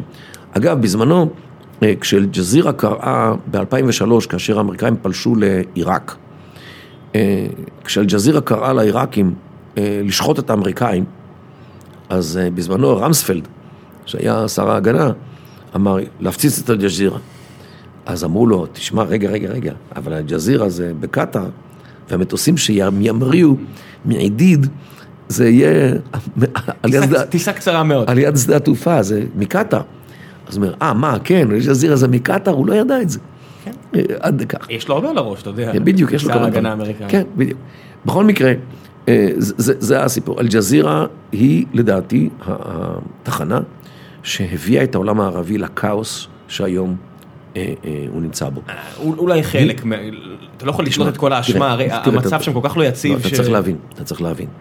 מדינות ערב המודרניות, כן, אני לא מדבר על האמירויות, או סעודיה, לא, עיראק, מדינות הלאום החדשות. מדינות, מדינות המשטר אוקיי. החדשות, אין שם לאומים. מקבל את ה... הם מדינות לא לגיטימיות, בעיני רוב האוכלוסייה. בגלל ההרכב, בגלל שהשלטון מייצג רק קבוצה קטנה, זה ההאשמים בירדן, זה העלאווים בסוריה, זה סדאם חוסיין בעיראק, זה הקדאפים כן. בלוב. זה עלי עבדאללה סאלח בתימן, וכל המיעוטים הללו. ואנחנו באמת רואים עכשיו עשור של מלחמות אזרחים. ודאי, ודאי, ודאי. עכשיו, המדינות הללו הן לא היו לגיטימיות בכלל. זאת אומרת, היה שם איזשהו, אה, אה, איזשהו פוטנציאל קשה מאוד של התפרצויות, ואכן בסוריה התפרץ בין 1976 ו-82, כבר היה סיבוב אחד קשה מאוד של שפיכות דמים, אה, שהסתיים בטבח הגדול בחמת בפברואר 82. אה, בכל מקרה, אה, המדינות הללו... יש פה עכשיו איזה ניידת שעוברת מתחתנו, בוא נמשיך, נוציא את זה החוצה טיפה אחרי זה. המדינות הללו, היה, היה להם פוטנציאל של בעיות. אל-ג'זירה, החל משנת 96, עוסקת בהסתה. יום יומית נגד שליטי ערב. המעט לגיטימיות שהייתה להם מקועקעת על ידי אל-ג'זירה כבר יותר מ-20 שנה. הייתי אומר, אם מדינות ערב הללו, אפשר להשוות אותן לחבית אבק שרפה, אז אל-ג'זירה אופפת אותם באדי דלק. וכל מה שהיה צריך זה רק ניצוץ שידליק את הדלק הזה ויבעיר את החבית. אני והניצוץ לא הזה. הגיע, אני לא מבין את האינטרסים שלהם. לא עדיף להם כאנשי עסקים, נהנתנים, נסיכים, שהמערב התיכון יהיה רגוע? לא, אה, לא, הסיפור הוא- הוא אחר. הסיפור הוא כוח ושליטה. אה, אמיר קטר הקודם, האבא של תמים עכשיו, הוא, היה לו יצר שליטה לא נורמלי. ואין דבר יותר חזק בעולם הערבי מאשר תרבות הפדיחה. זאת אומרת, תרבות הבושה. שאם אני יודע עליך אינפורמציה מבישה, ואני מפרסם אותה, אני שולט בך. מה כי, למשל? כי אתה כל הזמן פוחד מעילות כספיות, בלאגנים עם בחורות, כל הדברים הללו. ברגע שאני מפרסם משהו עליך, אתה פוחד שיש לי בכיס עוד עשר דברים כאלו, ולכן אתה מתנהג יפה אליה. ואמיר קטאר הפך להיות לאדם החזק ביותר בעולם הערבי עד לפני שלוש שנים, עד שהוא התפטר. מצחיק, זה כמו רופרט מרדוק אה, האוסטרלי שעושה בדיוק אותו דבר. בדיוק אותו דבר. הוא שלט במדינות ערב דרך, ה, אה, דרך המדיה. אה, איך אני יודע את זה? אה, הוא הפך עם השנים להיות המתווך בכל סכסוך, בין חיזבאללה לממשלת לבנון, בין פת"ח לחמאס, בין מצרים ואחים ו- ו- ו- וחמאס, כל מי שהיה לו סכסוך עם מישהו, הלכו אליו. איך הדינמיקה הזו עובדת? הוא הוא מציע את עצמו, הם לא, פונים לא, לא, אליו? לא, לא, לא, לא. בעולם הערבי יש, יש מנהג, בניגוד לנו, כשיש סכסוך בין שניים הולכים. לבורר-. בורר, בורר, מתווך, משהו כזה. שם הולכים למישהו חזק, שיש לו נבוט נורא ואיום. כל אחד אה, שוטח בפניו את הטענות שלו, כשהוא מקווה שהשופט הזה יוריד את הנבוט על הצד השני. זה תרבות התיווך בעולם הערבי, שונה לחלוטין מאשר אצלנו. כי אצלנו ברגע שהמתווך אה, סיים את עבודתו, מקבל את הכסף שלו והולך לזלזל. פה מדובר בשופט עם הרבה מאוד כוח, שהוא שולט על שני הצדדים לכ- לכאורה, ולכן כשאתה אה, מסתכל, אתה יודע מה, זה קצת מזכיר את העולם התחתון. למי הולכים לשפוט בין שני פושעים? הולכים לפושע הגדול של העיר, שהוא ישפוט מי מבין הפושעים הקטנים צודק בעניין הזה אה, שהם הולכים לריב עליו, אוקיי? זה הסיפור. והוא, אמיר קטר, הפך להיות להבורר במשך ה-15 שנה האחרונות, למרות שאין לו כוח צבאי, למרות שאין לו שום כוח צבאי. הכוח היחידי שיש יש לו זה אנרגיה ותחנת ותחנת טלוויזיה. הכוח שיש לו זה תחנת טלוויזיה, שהיא חיה באמצעות האנרגיה, אה, בחינם, כלומר, הוא כן. הכל שם אה, ממומן על ידו, והיא תהיה הנבוט שהוא יוריד על ראשו של מי שלא יעשה את מה שאומרים לו. למרות שעכשיו כבר בעשור האחרון הם כבר עושים הרבה דברים אחרים, אם זה לובי בוושינגטון וכסף למצרים, בעצם כלכלת מצרים היום נסמכת על אה, ידיה של של קטאר והנסיכויות האחרות. אה, תלוי, אה, לא, לא היום, מפני שהיום סיסי הוא נגד האחים המוסלמים, ש... אבל באופן קטאר- כללי, הרבה מכלכלת מצרים, היו זמנים, כן. אתה צריך את הכסף אבל הזה. שוב, כל האביב הערבי הוא קצת החריב להם את כל, ה, את כל הבלגן, מפני ש... את כל הבניין הזה שהם בנו לאורך השנים, אבל עד אתה אומר שהם- 2011 אבל אתה אומר שהם עזרו ליצירת האביב הערבי, אתה אומר, הם, הם כמו. אותו פיירומן שמבעיר אש, יודע איך להבעיר אותה, אבל לא יודע איך לכבות אותה. וזה מה שקרה. הם הבעירו את המזרח התיכון, ללא ספק. תראה, הניצוץ הגיע מתוניסיה, אותו אבו עזיזי ששרף את עצמו למוות בגלל... אותו ש- ירקן. אותו ירקן ש, ש, ששוטרת סתרה לו ברוב בושה, שרף את עצמו למוות ושרף את כל המזרח התיכון. למה? בזכות אותם עדי דלק שאל-ג'זירה הפיצה סביב לאותם משטרים לא לגיטימיים. יש שיגידו, בטח הרבה מהקהל יגיד, העדי דלק האלה היו שם, הם פשוט הצביעו עליהם. שוב, כשאתה מקשיב להם, זאת אומרת, הטון וה... הטון והסיפורים שהביאו, וכל העלילות וכל ה... חלקם נכונים, חלקם פייק ניוז. תראה, אני אגיד לך איך, איך זה קרה. אה, עם השנים, הרבה מאוד אנשים בעולם הערבי גילו שאל-ג'זירה היא בעצם נגד, השל... נגד השלטון. וכל מי שהיה לו משהו נגד השלטון, הדליף להם. והם הפכו להיות בעצם לארגון מודיעין, או ארגון שמחזיק בכספת הרבה מאוד מידע רגיש כנגד שליטי ערב, והם היו שולפים את זה כל פעם שהיה נוח להם מבחינה מדינית. אה, ויש לזה כל מיני דוגמאות, ואפשר אפשר, אפשר, אפשר להביא כמה דוגמאות, אבל נעזוב את זה. בכל מקרה, הם, הם עכשיו, אל תשכח, תאר לעצמך מאבק בין שני פקידים, בין שני שרים במדינה מסוימת, ושר אחד מאוד לא אוהב את ההחלטה של ראש הממשלה. הולך השר הזה, מדליף לאל-ג'זירה משהו על ראש הממשלה. שלו. למה? כי הוא מאוד לא אוהב את ההחלטה שלו, או לפטר אותו, או להזיז אותו, או לקחת ממנו איזושהי סמכות, או פסק אה, הלכה שהראש הממשלה פסק כנגד, שר, כנגד שר, אותו שר אה, לטובת שר אחר. זאת אומרת שעם הזמן אל-ג'זירה הפכה להיות, ל, ל, הייתי אומר, לארגון אה, מודיעין שאוסף הרבה מאוד מידע רגיש. והם היו שולפים את זה כל פעם, כשמישהו הרגיז אותם, היו שולפים נגדו את המידע שיש להם עליו. וזה הסיפור. זה בדיוק מה שאתה יודע, רולניק מתאר על העיתונים בארץ, וזה בדיוק כמו שאנחנו רואים אה, תקשורת, אה, כמו שאנחנו מבינים שבעצם תקשורת מתנהלת בעשורים האחרונים בהרבה מקומות בעולם. כן, וככה קטאר... רק מוקצן כנראה. וככה קטאר הפכה להיות למדינה החזקה ביותר בעולם, ערבי. מכיוון שכשאתה מחזיק כל כך הרבה מידע רגיש על כל מי, או על הרבה מאוד אנשים שעוסקים בשלטון במדינות ערב, אתה שולט בהם באמצעות האינפורמציה. יש סיכוי שהם קצת מגזימים אבל? אתה יודע, אני רואה, הם הרי... יש מצבים שעדיין עדיף לשמור על פרופיל נמוך, זאת אומרת, הם גם הבהירו את המזרח התיכון. עכשיו גם יש את כל העניין של המונדיאל, ואת כל ההשקעות הזרות, והניכור עיניים, והסכסוך עם ערב הסעודית. זה נראה כאילו, אתה יודע, היכולת ללכת בין הטיפות לא עובדת כי הם אה, פתחו את השיבר לגמרי. תראה, הם מסתכלים כל הזמן מי איתם. ברגע שאיראן מאחוריהם מצד אחד, טורקיה מצד שני, הם, אה, ורוסיה כמובן שתומכת בעניין הזה מרחוק, הם אומרים, אה, תקפצו לנו, לסעודים בעיקר. לסעודים, למצרים, לאמירתים וכולי. כך שבעניין הזה הם לדעתי מרגישים די בטוח. אולי בליבם אה, הם די חוששים. תראה, קשה מאוד לדעת, מכיוון שתרבות המזרח התיכון, אתה לא מראה רגשות.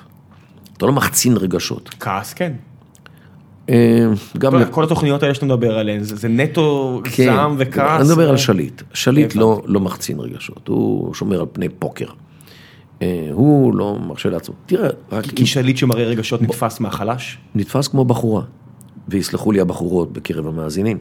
אה, בעולם הערבי, אם אתה מחצין רגשות, אתה, אתה כרוכיה, אתה ציפור, אתה לא בן אדם, ודאי לא גבר.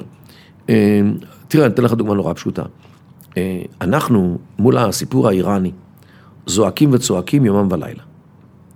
כל הזמן, איראן, איראן, איראן, איראן, איראן. נתניהו הולך לקונגרס האמריקאי, אנחנו צועקים מעל כל בימה אפשרי. בכל כינוס בינלאומי, איראן ואיראן ואיראן ואיראן, ואפשר לחשוב שחוץ מאיראן, למדינת ישראל אין שום בעיה אחרת. ואני לא, תראה, אני לא מנסה להוריד מהסיפור האיראני, אבל, אבל אנחנו זועקים, ובצדק רב מבחינתנו, כי מי שחווה את השואה, אה, אתה יודע, מי שנכווה ברותחים, אה, נזהר מצוננים, ואיראן היא לא צוננים כן, בהיבט הזה, ללא ספק. לעומת זאת, סעודיה, מדינה שאיראן מאיימת עליה הרבה יותר מאשר עלינו, א', יותר קרובה, ב', יותר רגישה, כיוון שכל תעשיית הנפט הסעודית שמסתמכים עליה, נמצאת מתחת לאף של האיראנים. זו כל הכלכלה שלהם. כל, רוב הכלכלה שלהם. 80-90 אחוז, משהו כן. כזה. אה, לא, ו, ובינינו, סעודיה הרבה יותר אטרקטיבית לאיראנים, מכיוון שהם רוצים את מכה ומדינה, להחזיר את השלטון השיעי. שמלבד נג'אף זה העיר הכי, אה, כן, זה שתי הערים כן, הכי פופולריות, כן, כן, הכי כן, חשובות לשיעה. כן, שלא לדבר על היכולת של האיראנים לעורר מדנים בתוך סעודיה, על ידי המיעוט השיעי שנמצא במזרח המדינה. זאת אומרת, אה, סעודיה היא גם יותר קרובה, גם יותר אטרקטיבית, וגם יותר רגישה ופגיעה מאיתנו עכשיו, לפי כל מיני מקורות זרים, לישראל יש כך וכך, אני אה, יודע מה, ראשי נפץ גרעיניים וכולי, שוב, לפי מקורות זרים, ו, ולכן זה מעין איזושהי הרתעה מול איראן. זה לא מעין, זו הרתעה אמיתית. לסעודיה אין את הדבר הזה. זאת אומרת... יש להם צבא מודרני חזק, אבל לא באמת אה, מאיים על איראן, אה, שהיא הרבה יותר גדולה וחזקה. בדיוק. זאת אומרת שמכל הבחינות, הסעודים הם הרבה יותר קרובים לסכנה ומאוימים על ידי איראן מאשר ישראל. לעומת זאת, אתה לא שומע אותם בשום מקום. הם לא הולכים לקונגרס, הם לא מדברים משום מקום, הם לא, לא כל נאום של אה, אה, שליט או מלך או אמיר סעודי מדבר על איראן, הם שומרים על פוקר פייס. הם שומרים על איפוק. למה? כי זה תרבות המזרח התיכון. בוודאי הבדואים, אלה שבמדבר. אתה שומר על... וערב הסעודית היא בעיקר מדבר. מדבר ובדואים וכל הדברים. והתרבות הבדואית שם היא התרבות. זאת אומרת, ב- בלב יכול להיות להם סערה לא נורמלית. בגלל הסיפור האיראני, והם מרגישים נבגדים על ידי, על ידי אמריקה הרבה יותר מאשר אנחנו, בעיקר על ידי אובמה אה, בזמנו, כך שיש להם כל הסיבות לצרוח כל היום הרבה יותר מאיתנו, אבל אתה לא שומע שהם מתנהגים אחרת לחלוטין, כי זה עניין תרבותי, כי בראייתם, אם יתחילו לצרוח, הם נהיים בחורות.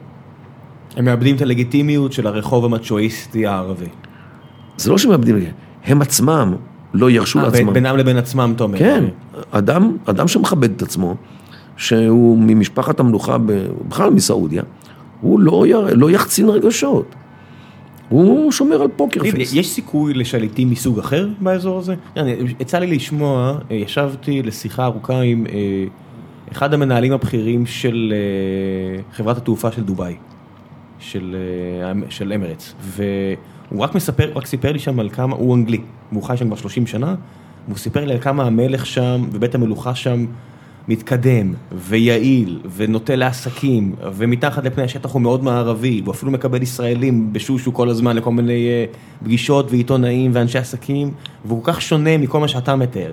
אז א' אני רוצה לשאול האם יש אמת ב- ב- בעניין הזה וב' למה לא אין יותר כאלה? אז ככה, דבר ראשון זה מה שהוא רואה כבריטי. מאוד יכול להיות. הוא לא, הוא לא מדבר, הוא לא מספר את מה שהוא לא רואה. זה בטוח. איך בית המלוכה הזה תוקע סכינים בגב של כל מי שהוא לא אוהב. מה, בתוך דובאי? בתוך דובאי ומחוץ לדובאי. את זה הוא לא רואה, הבריטי, כי את זה לא, לא מדברים איתו ולא מספרים לו, ולא מראים לו. ואני שואל, האם אותו... מה זה אומר הסכינים האלה שאתה מדבר לפני שאתה ממשיך? מאיזו בחינה תוקע סכינים? תומך בכל מיני מתנגדים של כל מיני שליטים אחרים, שהוא לא אוהב אותם. אמ, זו דוגמה, מה שהוא יכול לעשות עם הכסף שלו. למשל, הם מאוד לא אהבו את סדאם בזמנו. כי סדאם איים על האמירויות, הוא, הוא חשב, הם חשבו שהם רוצה לכבוש אותם. אז הם תמכו בכל, ה, בכל השונאים שלו, בכל המתנגדים שלו. נו, אז מה, הוא סיפר לך על הדבר הזה? הוא לא סיפר לו. אה, אה, אה, דבר שני, האם אותו מלך מתקדם, או אמיר מתקדם ונחמד, האם, האם הוא יאפשר לבת שלו להתחתן עם בחור, נגיד, מוסלמי מבנגלדש? שהיא מצאה באוניברסיטה, בחור מדהים, נגיד. שמציף את הרחובות כי הם באים כעובדים זרים. כן, אבל אותו בחור עשה דוקטורט בפילוסופיה ויצא גאון לא נורמלי. משכיל, חתיך, הכל... אה... הכל טוב, הכל יפה, כן. מתפלל חמש פעמים ביום, צם את כל הרמדאן, עולה לרגל כל שנה למכה, מוסלמי מושלם, אבל הוא מבנגלדש. מה הבעיה בבנגלדש? מושמנה. מה, שחור יותר? מה הבעיה? הוא לא משלנו. ביידיש אומרים נישטונזרס. לא משלנו. האם הוא ייתן לבת שלו להתחתן עם מישהו מבנגלדש, מוסלמי לחלוטין? אבל מה זה לא משלנו? דובאי זה מדינה... שבטיות, היא. מדינה ערבית. שבטיות בתוך השבט, רק בתוך השבט. ודאי, למה? שם הם מחתנים את הבנות בתוך השבט. מה, מה בנגלדש? מה, מאיפה הבאת אותו? הבנת? זה המודרני. כאן, כאן, כאן הוא נבחן. העולם הערבי, כל עוד אבות מחתנים את, את בנותיהם עם הבן דוד, או הבן דוד השני מהשבט, אני לא קונה לא את המודרנה שלהם עם מטוסים, ולא את העניבות, ולא את האייפון, ולא את המחשבים, ולא את המכוניות, ולא כלום. הכל קשקוש, הכל קצב על פני המים. האמת נמצאת בנישואין, למי שאדם מחתן את הבת שלו. ברגע שאתה רואה שדפוסי החיתון, דפוסי השידוך, הם שבטיים, אז, אז הקבוצה הזאת נשארה נאמנה לתרבות השבט. אין בכלל מה לדבר על זכויות האישה כשזה בכלל החלטה של האבא למי היא תינשא. אז, אז, אז, אז ככה, זה, זה משהו באמצע. האבא אומר לה, תשמעי, יש לך שישה בני דודים בגילך פחות או יותר וקצת יותר. תבחרי אחד מהם. משהו כזה. סיטו. בדיוק, זה, זה האזור הבחירה שלך. הבני דודים או הבני דודים השניים, העיקר מהשבט. את לא תביא לנו פה מישהו משבט אחר. למה? כי, כי זה לא. לא הולך, אין דבר כזה. אתה מבין? זה, זה, זה הקריטריון. ברגע ש... תראה, יש לפעמים אה, מצבים שמתחתנים בין שבטים כדי ליצור איזושהי קואליציה. זה מה שעשה אה, אבן סעוד, האבא של המלכים שאנחנו זוכרים מחיינו, שהוא התחתן עם בנות משבטים שונים, כי האלטרנטיבה של השבטים ההם היה להיות מחוסלים. אז כך. כן, בעצם אתה יודע, הרי גם העם היהודי בסך הכל התאגד בזה שהוא הוריד את החומות בינו לבין עצמו. וכשמדברים על פן ערביות, על סוריה הגדולה, על כל מיני כאלה, בעצם מה שאתה אומר, מה, ש... מה שעוצר אותם בינם לבין עצמם זה השבטיות? הפן ערביות היא סיסמה שהם הביאו מאירופה. נכון. פנסלביזם. בטח, גם אירופה הייתה מלא ניסוחיות. כן, אבל באירופה עברה, אירופה עברה לאורך המאות שנים האחרונות, הגירה גדולה מהכפר אל העיר. בעיקר במערב אירופה, בגלל המהפכה התעשייתית וכולי. אה, ולכן החברות שפעם היו פאודליות, זאת אומרת משפחתיות, אה, הפכו להיות לחברות של אינדיבידואלים. כן, לאומיות זה משהו, לאומיות זה משהו חדש באירופה, 200 שנה בסך הכל. לקבוצה שהיא מורכבת מאינדיבידואלים, אתה יכול למכור את הרעיון הלאומי. במזרח התיכון, אה, רוב האוכלוסייה נשארה נאמנה לשבט, או לקבוצה האתנית, נגיד אתה מוסלמי, אתה ערבי, או כורדי, או טורקמני, או בלוצ'י, או כן, כל הדברים הללו, או הקבוצה הדתית, מוסלמי, נוצרי, עלאווי, דרוזי. אבל זה כבר מספיק גדול בשביל... אה, או הקבוצה העדתית, זאת אומרת סוני, שיעי וכל מיני עדות אחרות. המדינה המודרנית הערבית לא הצליחה, לא הצליחה להחליף את הנאמנויות המסורתיות, כן, להתנחל בלבבות ולהגדיר למשל את כל אזרחי עיראק כעיראקים, לא יותר, כלומר לא עוד סונים ושיעים, לא עוד כורדים וערבים, לא עוד יזידים ומנדאים, לא, לא יותר שבטים, אלא רק עיראקים. זה לא קרה. בני עיראק עד היום מגדירים את עצמם או על פי השבט, או סמראי למשל, או ביידי, או על פי הקבוצה האתנית, כורדי או ערבי, או על פי הקבוצה הדתית, נוצרי או מוסלמי, או יהודי, או הקבוצה העדתית, סוני או שיעי. אתה רואה סיכוי שזה ישתנה? תראה, גם באירופה אני מניח שלפני 200 שנה זה היה נראה בלתי אפשרי שיהיו דברים כאלה. כדי שהדברים ישתנו, אתה צריך לגרום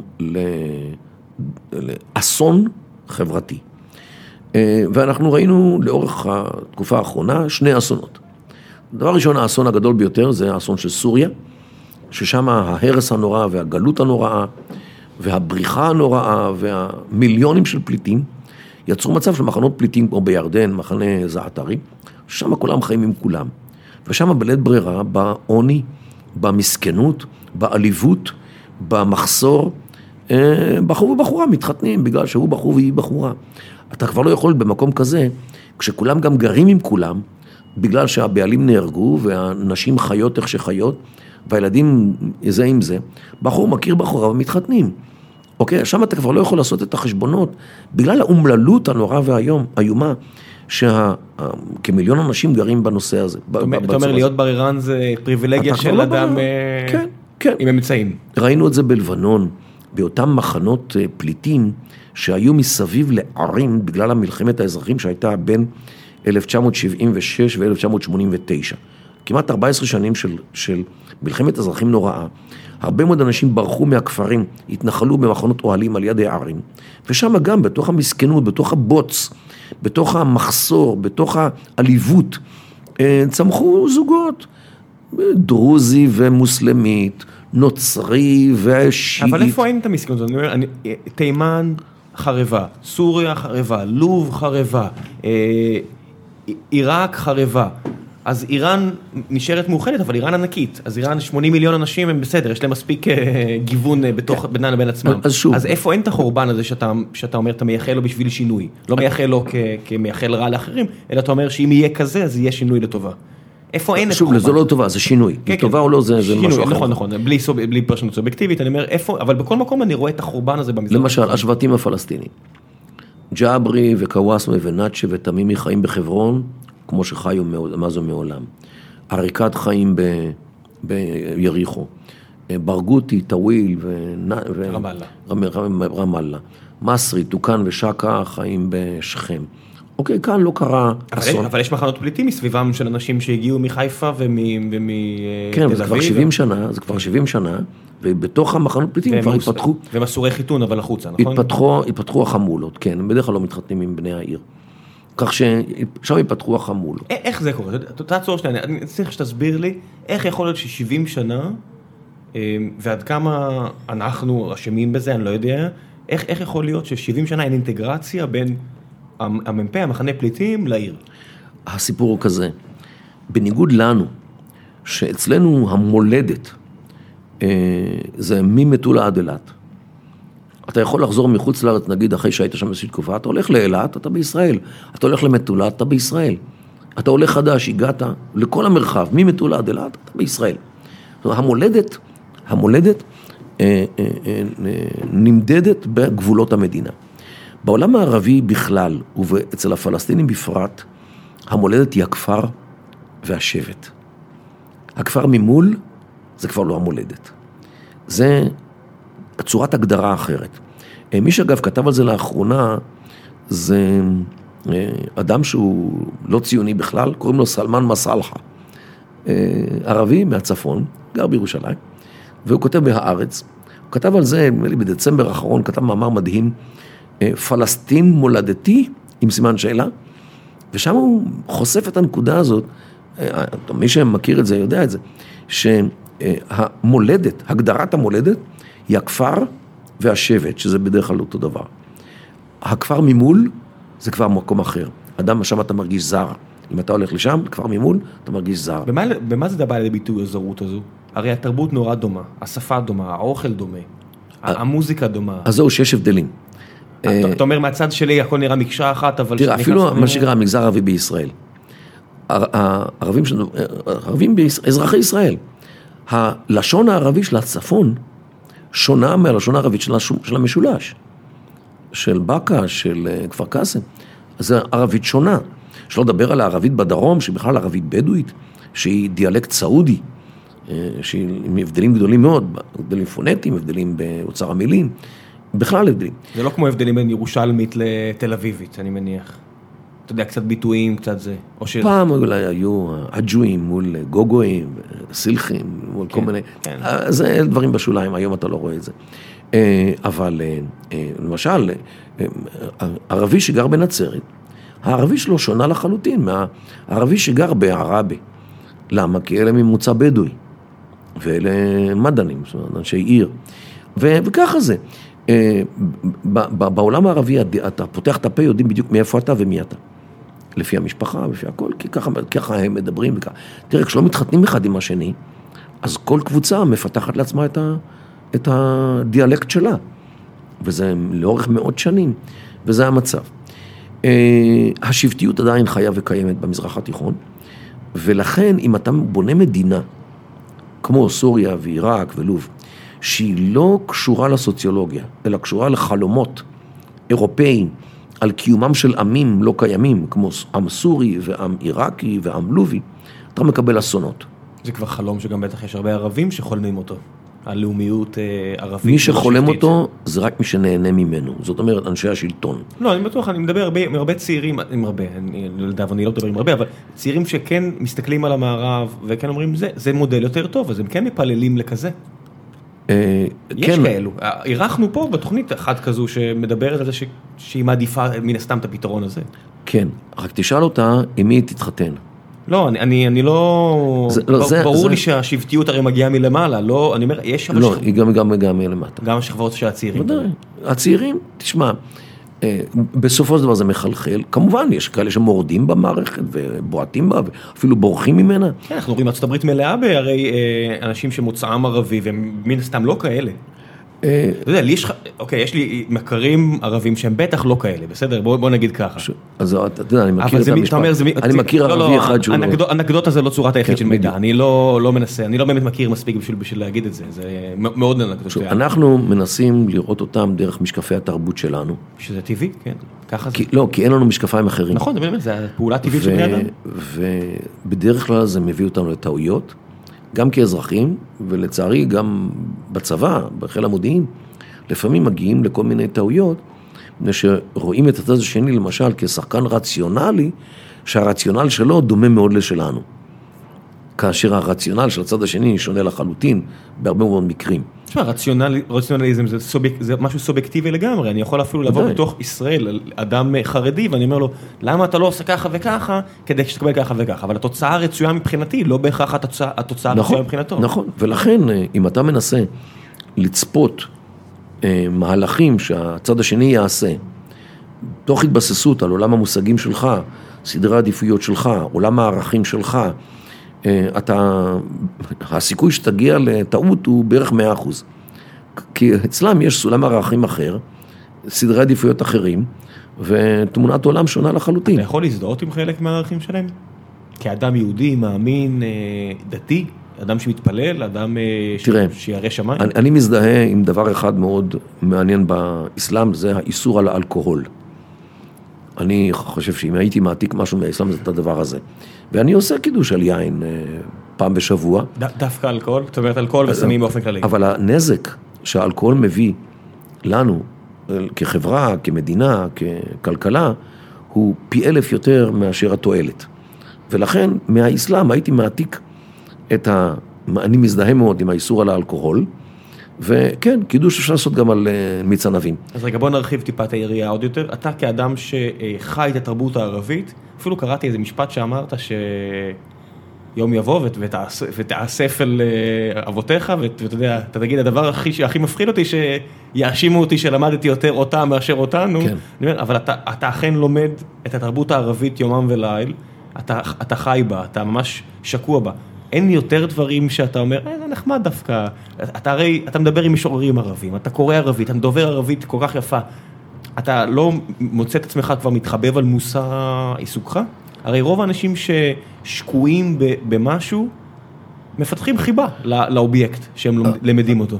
אז ככה, אני כן, כן פיתחתי איזושהי חיבה למודל האמירויות. זאת אומרת, היות שאני רואה מה הנזק של אה, ניסיון לבנות מדינות ערביות מודרניות תוך שימוש בכלים מערביים שלא מתחברים לתרבות המקומית, אה, אני התאהבתי במודל האמירויות.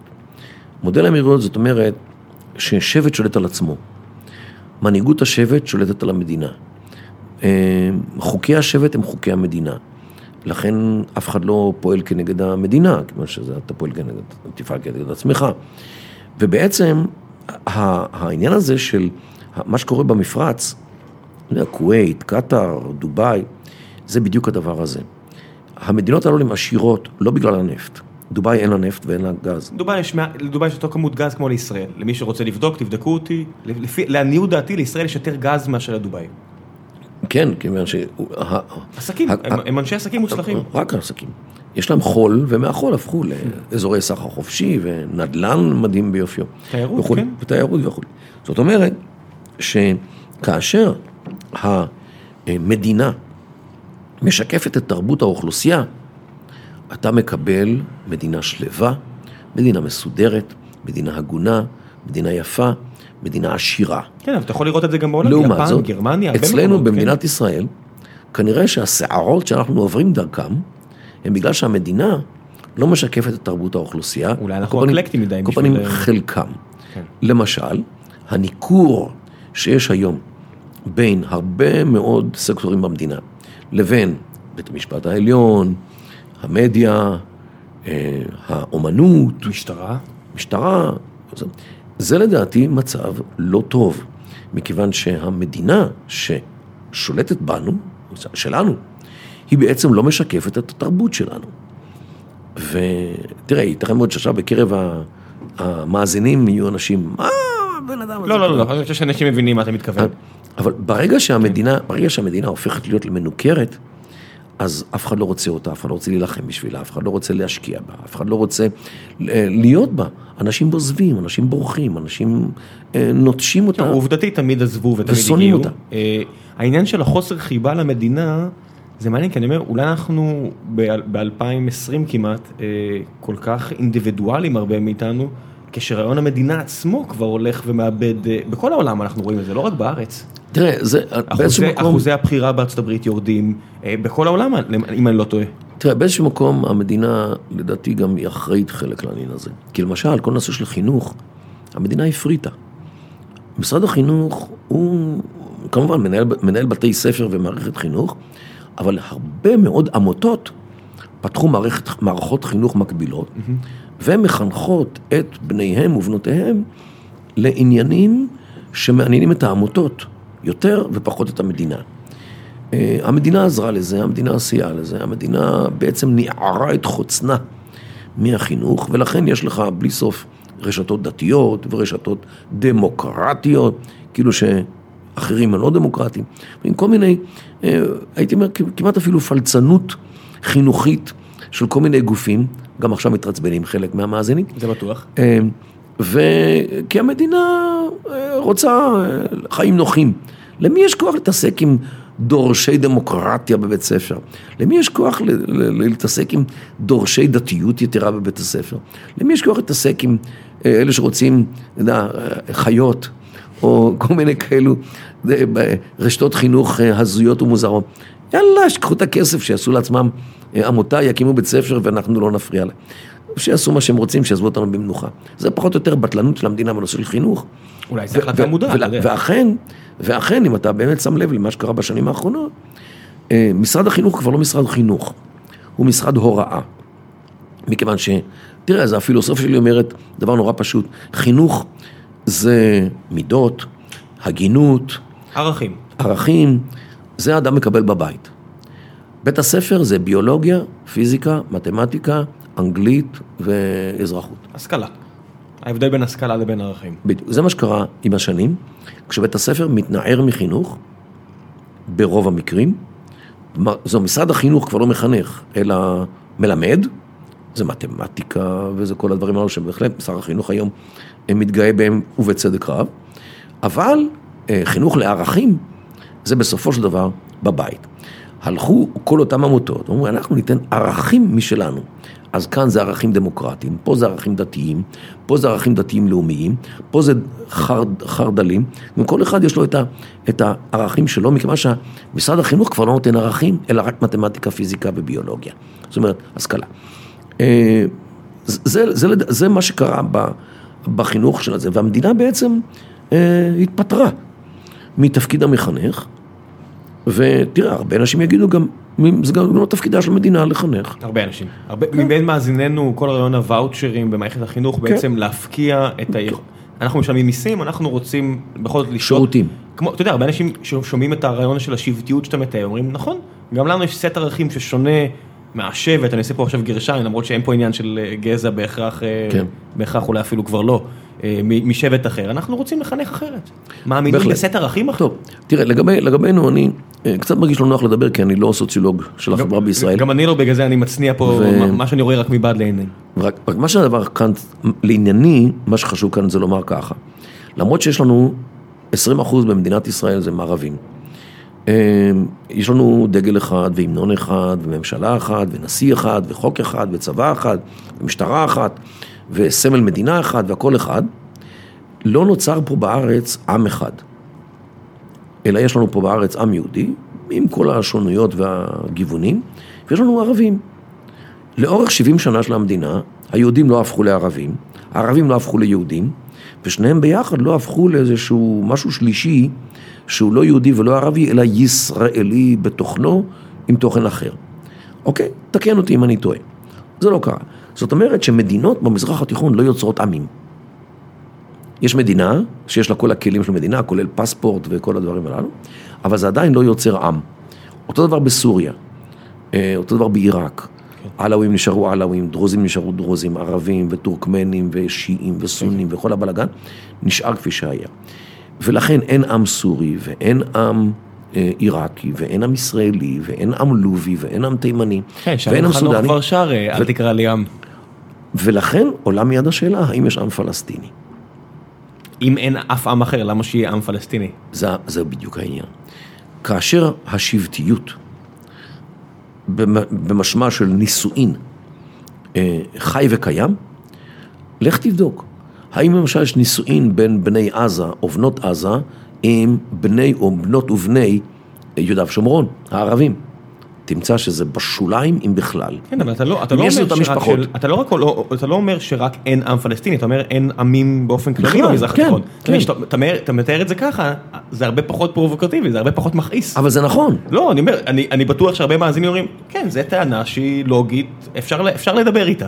נכון. יש הרבה אנשים שאומרים, רק אין עם פלסטיני, אבל הם לא אומרים, אני גם לא חושב שיש עם אחר במזרח התיכון. אוקיי. כי, כי אצלנו התרגלנו לראות את הפלסטינים כנפרדים מהמזרח, מהמזרח התיכון, הם הרבה יותר דומים לנו, יש הרבה אנשים שאומרים, למדו מאיתנו, כאשר אני, במחילת כבודם של כל מי שאומר את זה, אני חושב שהוא טועה. הפלסטינים עדיין קרובים הרבה יותר לתרבות המזרח התיכון מאשר אנחנו. אה, אפילו הערבים בישראל, עם כל העובדה ש-70 שנה הם חיים כאזרחי ישראל, עדיין יש שם קווי דמיון תרבותיים הרבה יותר מאשר היהודים לעולם הערבי. בסדר, גם, גם יהודים שהגיעו מגרמניה, עדיין יש להם קווי דמיון לתרבות העיראקית, ואתה יודע, אשתי עיראקית ויש לה עדיין, אתה יודע, תלך אחורה ו... וזה בדיוק העניין. אצלנו מתחתנים אחד עם השני אחרי דור, אחרי שניים. כן. שם זה, זה, שם זה קורה בשוליים. טענה לגמרי לגיטימית. עכשיו בוא נעבור... ולכן, ולכן, ולכן למשל, הפתרון האמיתי לסיפור הפלסטיני, איתנו. אז חכה חכה, אני מעביר אותך ביחד עם הפתרון, כי השאלה הראשונה, אמרתי לך לפני הפרק שמחכות לך הרבה שאלות, כן. אז רציתי ככה, איך שאתה אומר את זה, אני מחבר אותך מיד כבר, אה, יש משהו שנקרא פורום החיים עצמם של גיקונומי בפייסבוק, ו-12-24 שעות לפני כל פרק אני מבשר מי האורח, והקהל אה, בעצם מתחיל לשאול שאלות, ויש פה יותר מ-100 שאלות שמחכות לך, נברור, נברור, לא נעשה את הכל, מבטיח, לא, לא נחלט יומך פה בשאלות עם המאזינים. אה, אז בואו נתחיל עם יאיר רביב ששאל את השאלה הראשונה, שמתקשרת לנושא שאתה באת להגיד, אמרתי, אז בואו נקריא את השאלה ממנו. הוא אומר, בהרצאה שלך בבית ז'בוטינסקי לפני שנים רבות, שמעתי בפעם הראשונה על פתרון הקנטונים, ולראשונה חשבתי שיש פתרון מדיני ריאלי עם הפלסטינים. כנראה זו, אה, זו הסיבה שבכלל לא מדברים על זה כאופציה, בגלל שזה פתרון ריאלי, ואחד המאזינים האחרים, עידו להב, רושם, קוראים לזה אה, בנסטונים, וזה מה ש... בנטוסטנים. בנטוסטנים, וזה מה שבדרום אפריקה ניסו לעשות אחרי הביקורת על האפרטהייד, אז בעצם הוא, הוא רוצה לשמוע עוד על הפתרון הזה, וזה נראה לי מה שהתחלת להגיד עכשיו. טוב, מי שנגד הדבר הזה, ובעד הקמת קונגלומרטים לא מתפקדים כמו סוריה ועיראק, מכנה את זה בכינוי הגנאי בנטוסטן. אני, קונה, אני מכנה את זה בכינוי הכבוד אמירות, מכיוון שבמזרח התיכון מדובר על אמירויות, לא על בנטוסטנים. השאלה איך אתה רוצה לתייג את זה, אם אתה רוצה למתג את זה כ, כ, כדבר שלילי, אתה תגיד בנטוסטן, מה שלא עבד בדרום אפריקה בגלל האופי של איך שזה נבנה. לעומת זאת, אם אתה בונה את זה נכון, בונה את זה בצורה הגונה, בצורה, בצורה יפה ובצורה שמתאימה לתרבות של המזרח התיכון, אתה מקבל אמירויות פורחות ומשגשגות, כן, כי אלטרנטיבה, כי האלטרנטיבה היא אה, סוריה ועיראק. אה, אפילו דאעש, שהקימו את המדינה האידיאלית, קראו לזה אמירות הרי. חליפה, חליפות. כן, חליפה, אמירות. תראה, דבר, דבר ראשון, ברגע שאתה מקים מדינה אחת, אה, נגיד ביהודה ושומרון, נעזור רגע את עזה, מי שמתחילה מיעבד בצפון ומגיעה עד דורה בדרום, זאת אומרת מצפון לג'נין מצד אחד, עד דרומה מחברון מצד שני, כשאתה משליט על זה את הפושעים שאנחנו הבאנו מתוניסיה, ובראשם אז היה ערפאת, והיום נגיד אבו מאזן, או מי שיחליף אותו, הוא לא פחות פושע ממנו. אתה יודע, הוא הרי לא, לא נתפס כלגיטימי, כיוון שהוא לא, הוא מצפת. ואנשים ביהודה ושומרון אומרים עליו שהוא מוש מינה, לא משלנו, אוקיי? ולכן אגב הוא לא מבקר. אבו מאזן לא מבקר, לא בחברון, ולא בקלקיליה, ולא בטול כרם, ולא בג'נין, ולא בשכם, מכיוון שהוא איש צפת. כרגע הוא אדם חולה ומבוגר. לא, לא, לא, גם בשנים שהוא היה צעיר ובריא. הוא לא ביקר שם, מכיוון שהוא לא משלהם. איך נקרא השבט שהתגורר בצפת? לא זוכר איך קראו לו, אבל הוא הלך לסוריה, הוא גדל בסוריה, בירמוק.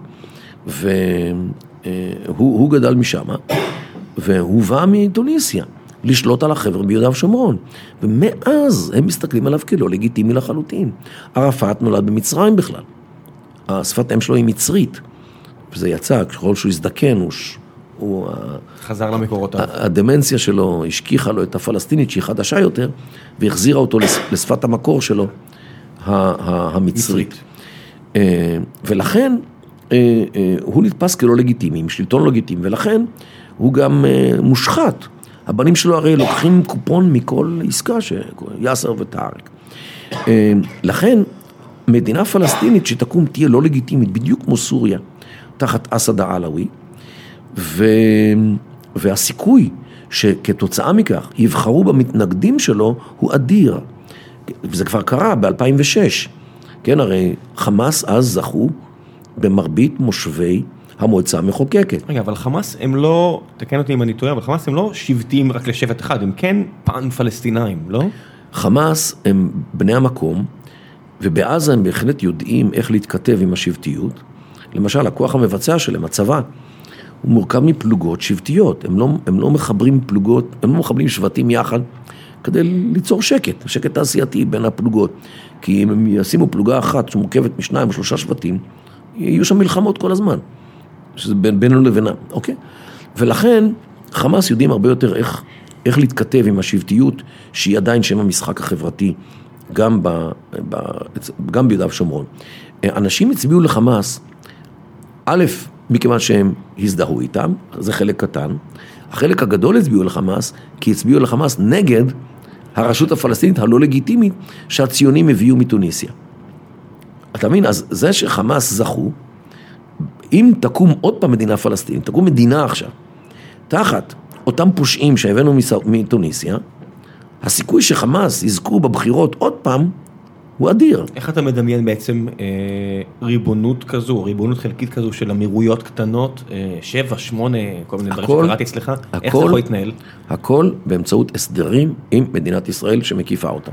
כמובן, אמירות בחברון, בשביל השבטים של חברון, אמירות ברמאללה, אמירות ביריחו. אבל חברון ג'ל... מלאה ב, ביהודים משבט אחר לגמרי. הכל הסדרים. אגב, אין להם בעיה עם זה. אני יושב עם המנהיגות של חברון הערבית, אלה ממשפחת ג'אברי, אין להם שום בעיה עם, עם הציבור היהודי שגר בחברון, קנו את הבתים, חלקם שלהם, וגם שדע לך שהציבור היהודי שחי בחברון, עם כל המרכזיות של הסיפור הזה אצלנו, הם חיים בשולי העיר, ואולי, לא יודע, שני אחוז מהעיר בכלל רואים אותם. העיר עצמה היא עיר ענקית, עיר גדולה, המנוע הכלכלי של יהודה ושומרון, ואין להם בחיי היום, יום יום, חוץ מלכמה סוחרים שהחנויות שלהם בתוך הסיפור היהודי, לאלפי סוחרים בחברון, אין שום, אין שום קשר. סוחר, יש איזה, שהייתי בשירות, יש איזו משפחה חברונית אחת אה, שהוציאה מקרבה המון המון המון המון קוואסמה. קוואסמה, כן, משפחת קוואסמה. וכל פעם היה איזה קוואסמה בכיר אחר שהיה צריך uh, לתפוס. אני מניח שהם לא חברים טובים של ה... איתנו אולי יש להם בעיה. בינם ובין עצמם אתה לא שומע על בעיות בתוך לבנון, בתוך, אה, בתוך חברון, מכיוון שתרבות השבט, יש להם בית משפט שבטי, שפותר את כל הבעיות בין השבטים שם. ולכן הקבוצה בחברון לדעתי היא הבשלה ביותר להקים אמירות. אמירות ראשונה נפרדת. אמירות ראשונה אה, של הר חברון או של חברון. כשאת הגבולות אנחנו נקבע יחד איתם, יאטה בפנים. אה, ישראל. כן. יאטה לא, לא חבר. עכשיו, אתה, אתה, אתה אה, בא איתם בהסדרים, איך יגיעו לאשדוד, בשביל לייצא, בשביל לייבא, איך יגיעו לנתב"ג, לאיזה טרמינל, מתי, הכל אפשר לקבוע. אתה מרגיש שאתה יכול, אתה כמדינת ישראל יכול אה, להגיע בעצם לשבטים האלה ולעקוף אני יושב איתם. לא, לא, לא, לא, אני אומר כמדינה, בגלל זה אמרתי לא אתה כמרדכי הפרט, אלא כמדינה לעקוף את הלאומיות הפלסטינית ולהציע משהו שיקסום לראשי השבטים האלה? הלאומיות הפלסטינית היא רצינית, בדיוק כמו הלאומיות הסורית והעיראקית והלובית והתימנית והסודנית, שהם כולם קשקוש של כמה אינטלקטואלים שלא מתחברים עם האוכלוסייה, שלמדו את זה באירופה והם כאילו ממחזירים את זה פה, למרות שזה לא מחובר זה, לסוציולוגיה. זה מתחבר לשאלה הבאה של עקיבא בלוך, שאומר, האם אתה נהנה להקנית את הערבים? אתה... אני לא נהנה להקנית את הערבים, אני נהנה, נהנה להקנית את היהודים שחושבים שהם יכולים להבין את העולם הערבי מתוך עולם המושגים היהודי, הליברלי, המודרני, האינדיבידואליסטי שלנו. כאשר כל התכונות התרבותיות של הצד השני שונות או לחלוטין או כמעט לחלוטין מאשר אופן החשיבה שבו אנחנו חושבים ולכן אה, אה, אה, אנחנו טועים כל פעם מחדש בנושא הזה. האמירויות בערי יהודה ושומרון לדעתי יכולות לחיות גם ממפעלים, הייטק, אין לי שום בעיה להעביר מפעלי הייטק בישראל, אגב כבר, יש, כבר עכשיו, כבר עכשיו אני מכיר חברות, יזמים שעובדים ומקימים קבוצות שם, אה, יש חברות חברי בארץ, שאול אולמרט, כן? אה, אני לא רוצה ליפול פה בנושא של פרסומת שאסור לי לומר. תיפול, אין לנו רגולציה, תגיד מה שאתה רוצה, אם זה משהו טוב תגיד. מלנוקס, כן? יש להם כבר מפעל באחד מהמקומות הללו, נדמה לי בעזה. ש... או, או בשכם. לא, לא בעזה, קשה לי להבין שבעזה. אז אולי בשכם. הרבה יותר הגיוני. שעובדים על, על, על ייצור דברים שקשורים למלנוקס. למה לא? שלום, אה, ש, שלום מגיע דרך כסף. אדרבה ואדרבה. כן. אני אומר, למה לשלוח מפעלים להודו, כשאתה יכול להעביר אותם פה 30 קילומטר, ולתת פרנסה לשכנים? ו, ואתה יודע מה? הם י- י- ינשקו לך את הידיים אם תיתן להם חצי מהמשכורת שאתה נותן בהרצליה. וזה גם טוב לך, מה זה לנשקות טוב הידיים? זה- זה עסק. נכון, אתה יודע, זה- לעשות ביזנס תן זה טוב לשני תן הצדדים. להם פרנסה, כן. תן להם פרנסה אם, אם. תסתכל על אנשים בתור אנשים, אם אתה מחפש שינשקו לך את הידיים, יהיה מאוד קשה. לא, לא, לא, לא רוצה ש... לא, אני אומר למי ששומע, עדיף להסתכל לא, לא, ב- בגובה העיניים. מבחינת, ה, השיתוף פעולה המעולה, הטוב, היפה, הנכון, שצריך להיות בין שכנים. אין לי שום, שום בעיה נגד זה שיהיה להם פרנסה טובה ויפה ונחמדה בשכם, בג'נין, בטול כרם, בקלקיליה, גם מהייטק. אין לי שום, אדרבה. זה עדיף מאשר מחרטות, אתה יודע. כן. עדיף מחרטות עכשיו, כאלה מאשר מחרטות לפחות אחרות. בשלב ראשון, למשל, אם שאלת על היחסים בינינו לבין האמירויות, בשלב ראשון אני אוודא שכל הצינורות, למשל, שהם מייבאים, יהיו מפלסטיק בלבד. ואתה יודע, מפלסטיק אפשר לעשות הכל. אה, לפחות בשלב ראשון. הכל עם הסדרים. אה, מול כל אמירות ואמירות. מסובך? אולי, אבל מבחינה זאת ישראל חייבת להישאר במרחב הכפרי לעולמי עד ולנצח נצחים, כדי לוודא שאנחנו לא מקבלים פה עוד חמאסטן עם רצף טרוריסטי מהגבעות שמשקיפות על דימונה עד הגבעות שמשקיפות על עפולה. דרך כל תל אביב, ירושלים, אזור החוף, מאשדוד או מאשקלון בדרום ועד חיפה שבצפון. זה אומר שהיית מפנה יהודים בשביל זה? לא צריך לפנות אף אחד. כי אם אתה משאיר בידיך את כל המרחב הכפרי, אז uh, אתה לא מפנה אף יהודי. לא, זה אומר שבתוך אמירות יכול להיות פתאום התנחלות. או יישוב. לא, אתה קובע את הגבולות של האמירויות באופן שזה לא יכלול אף התנחלות יהודית, והכל טוב, הכל יפה. וואי, אני מסתכל על המפה ויש מקומות שזה בלתי אפשרי, אני מניח. פעם היו גנים וכדים צמודות לג'נין, הן כבר לא קיימות, ולכן זה נגמר. המקום היחיד שבו יהיה איזשהו ערבוב אוכלוסיות, זה בתוך העיר חברון. אה, ושוב, אה, אין שום בעיה ליישוב בחברון עם היישוב היהודי. לא, אני מסתכל למשל על מקומות כמו גוש עציון. יש שם, אתה יודע, קצת כפרים מנוקדים כזה בתוך אוכלוסייה שהיא רוב יהודי. לכל. לכל המרחב הכפרי, כמו בגוש עציון, ישראל יכולה להציע אזרחות ישראלית, זה בערך עשרה אחוז מהאוכלוסייה הערבית של, של יהודה ושומרון. אין לי שום בעיה שיציעו להם אזרחות ישראלית, ירצו, ייקחו, לא ירצו, לא ייקחו. אבל הצעה ויחיו. ויחיו איתנו בדיוק כמו הערבים בגליל או בנגב. אה, האם יהיו פה חיבוקים ונשיקות? אני לא בטוח. אבל בפירוש אה, אפשר להציע להם אזרחות לתושבי הכפרים. הערים תהיינה עצמאיות במסגרת האמירויות הללו. שיחיו איתנו, אה, כן, ב- על ידינו, ויצביעו לאמירות, יהיה להם תעודת זהות של האמירות, רמאללה ושכם וכולי, אה, יצאו וייכנסו על פי הסדרים איתנו, יגיעו לנתב"ג או יגיעו לנמלים, על פי הסדרים איתנו, וכן, ויצטרכו אה, אה, לחיות ככה איתנו. ברגע שהם יבינו שזה הפתרון היחיד שיש על הקרקע, הם ילכו עם זה כי לא תהיה להם ברירה. אה, לא מתוך אהבה גדולה ולא מתוך ציונות, ציונות יתרה, אבל אה, תראה, אתה אומר לא מתוך אהבת מרדכי. לא, זה מתוך, מתוך הכרה שזו המציאות, אין אחרת, אה, כשהאלטרנטיבה היא לקחת את המזוודות וללכת למקום אחר. אוקיי, בוא בוא בכל זאת ניתן לו קצת מקום לזה, כי אני חושב שזו תשובה מעולה. אני חושב שהרבה אנשים יופתעו מהתשובות שלך, אתה יודע? למה שיהיו מופתעים? אני מדבר על זה אה, כבר שנים. כן, אני חושב שרוב הזמן לוקחים אותך, רוב, הציבור נחשף רק לשתי דקות פה, לחמש דקות שם, ואני חושב שמתקבל רושם אה, טיפה שונה שלך. אה, בזכותך. אני, אני אשמח לסייע, זה הבמה, בימה. איל, אילן שואל, מה עושה מזרחן ביום יום?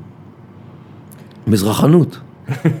תקשיב, רוב האנשים לא יודעים, אז רוב האנשים ככה, לא אני מכירים. מרצה באוניברסיטה, אז אמנם ההרצאות הן חלק הקטן, אבל מי שמכיר את החיים באוניברסיטה, אני יותר מנחה בבר אילן. בבר אילן, מנחה תלמידים, כותב מאמרים, אה, מחקרים.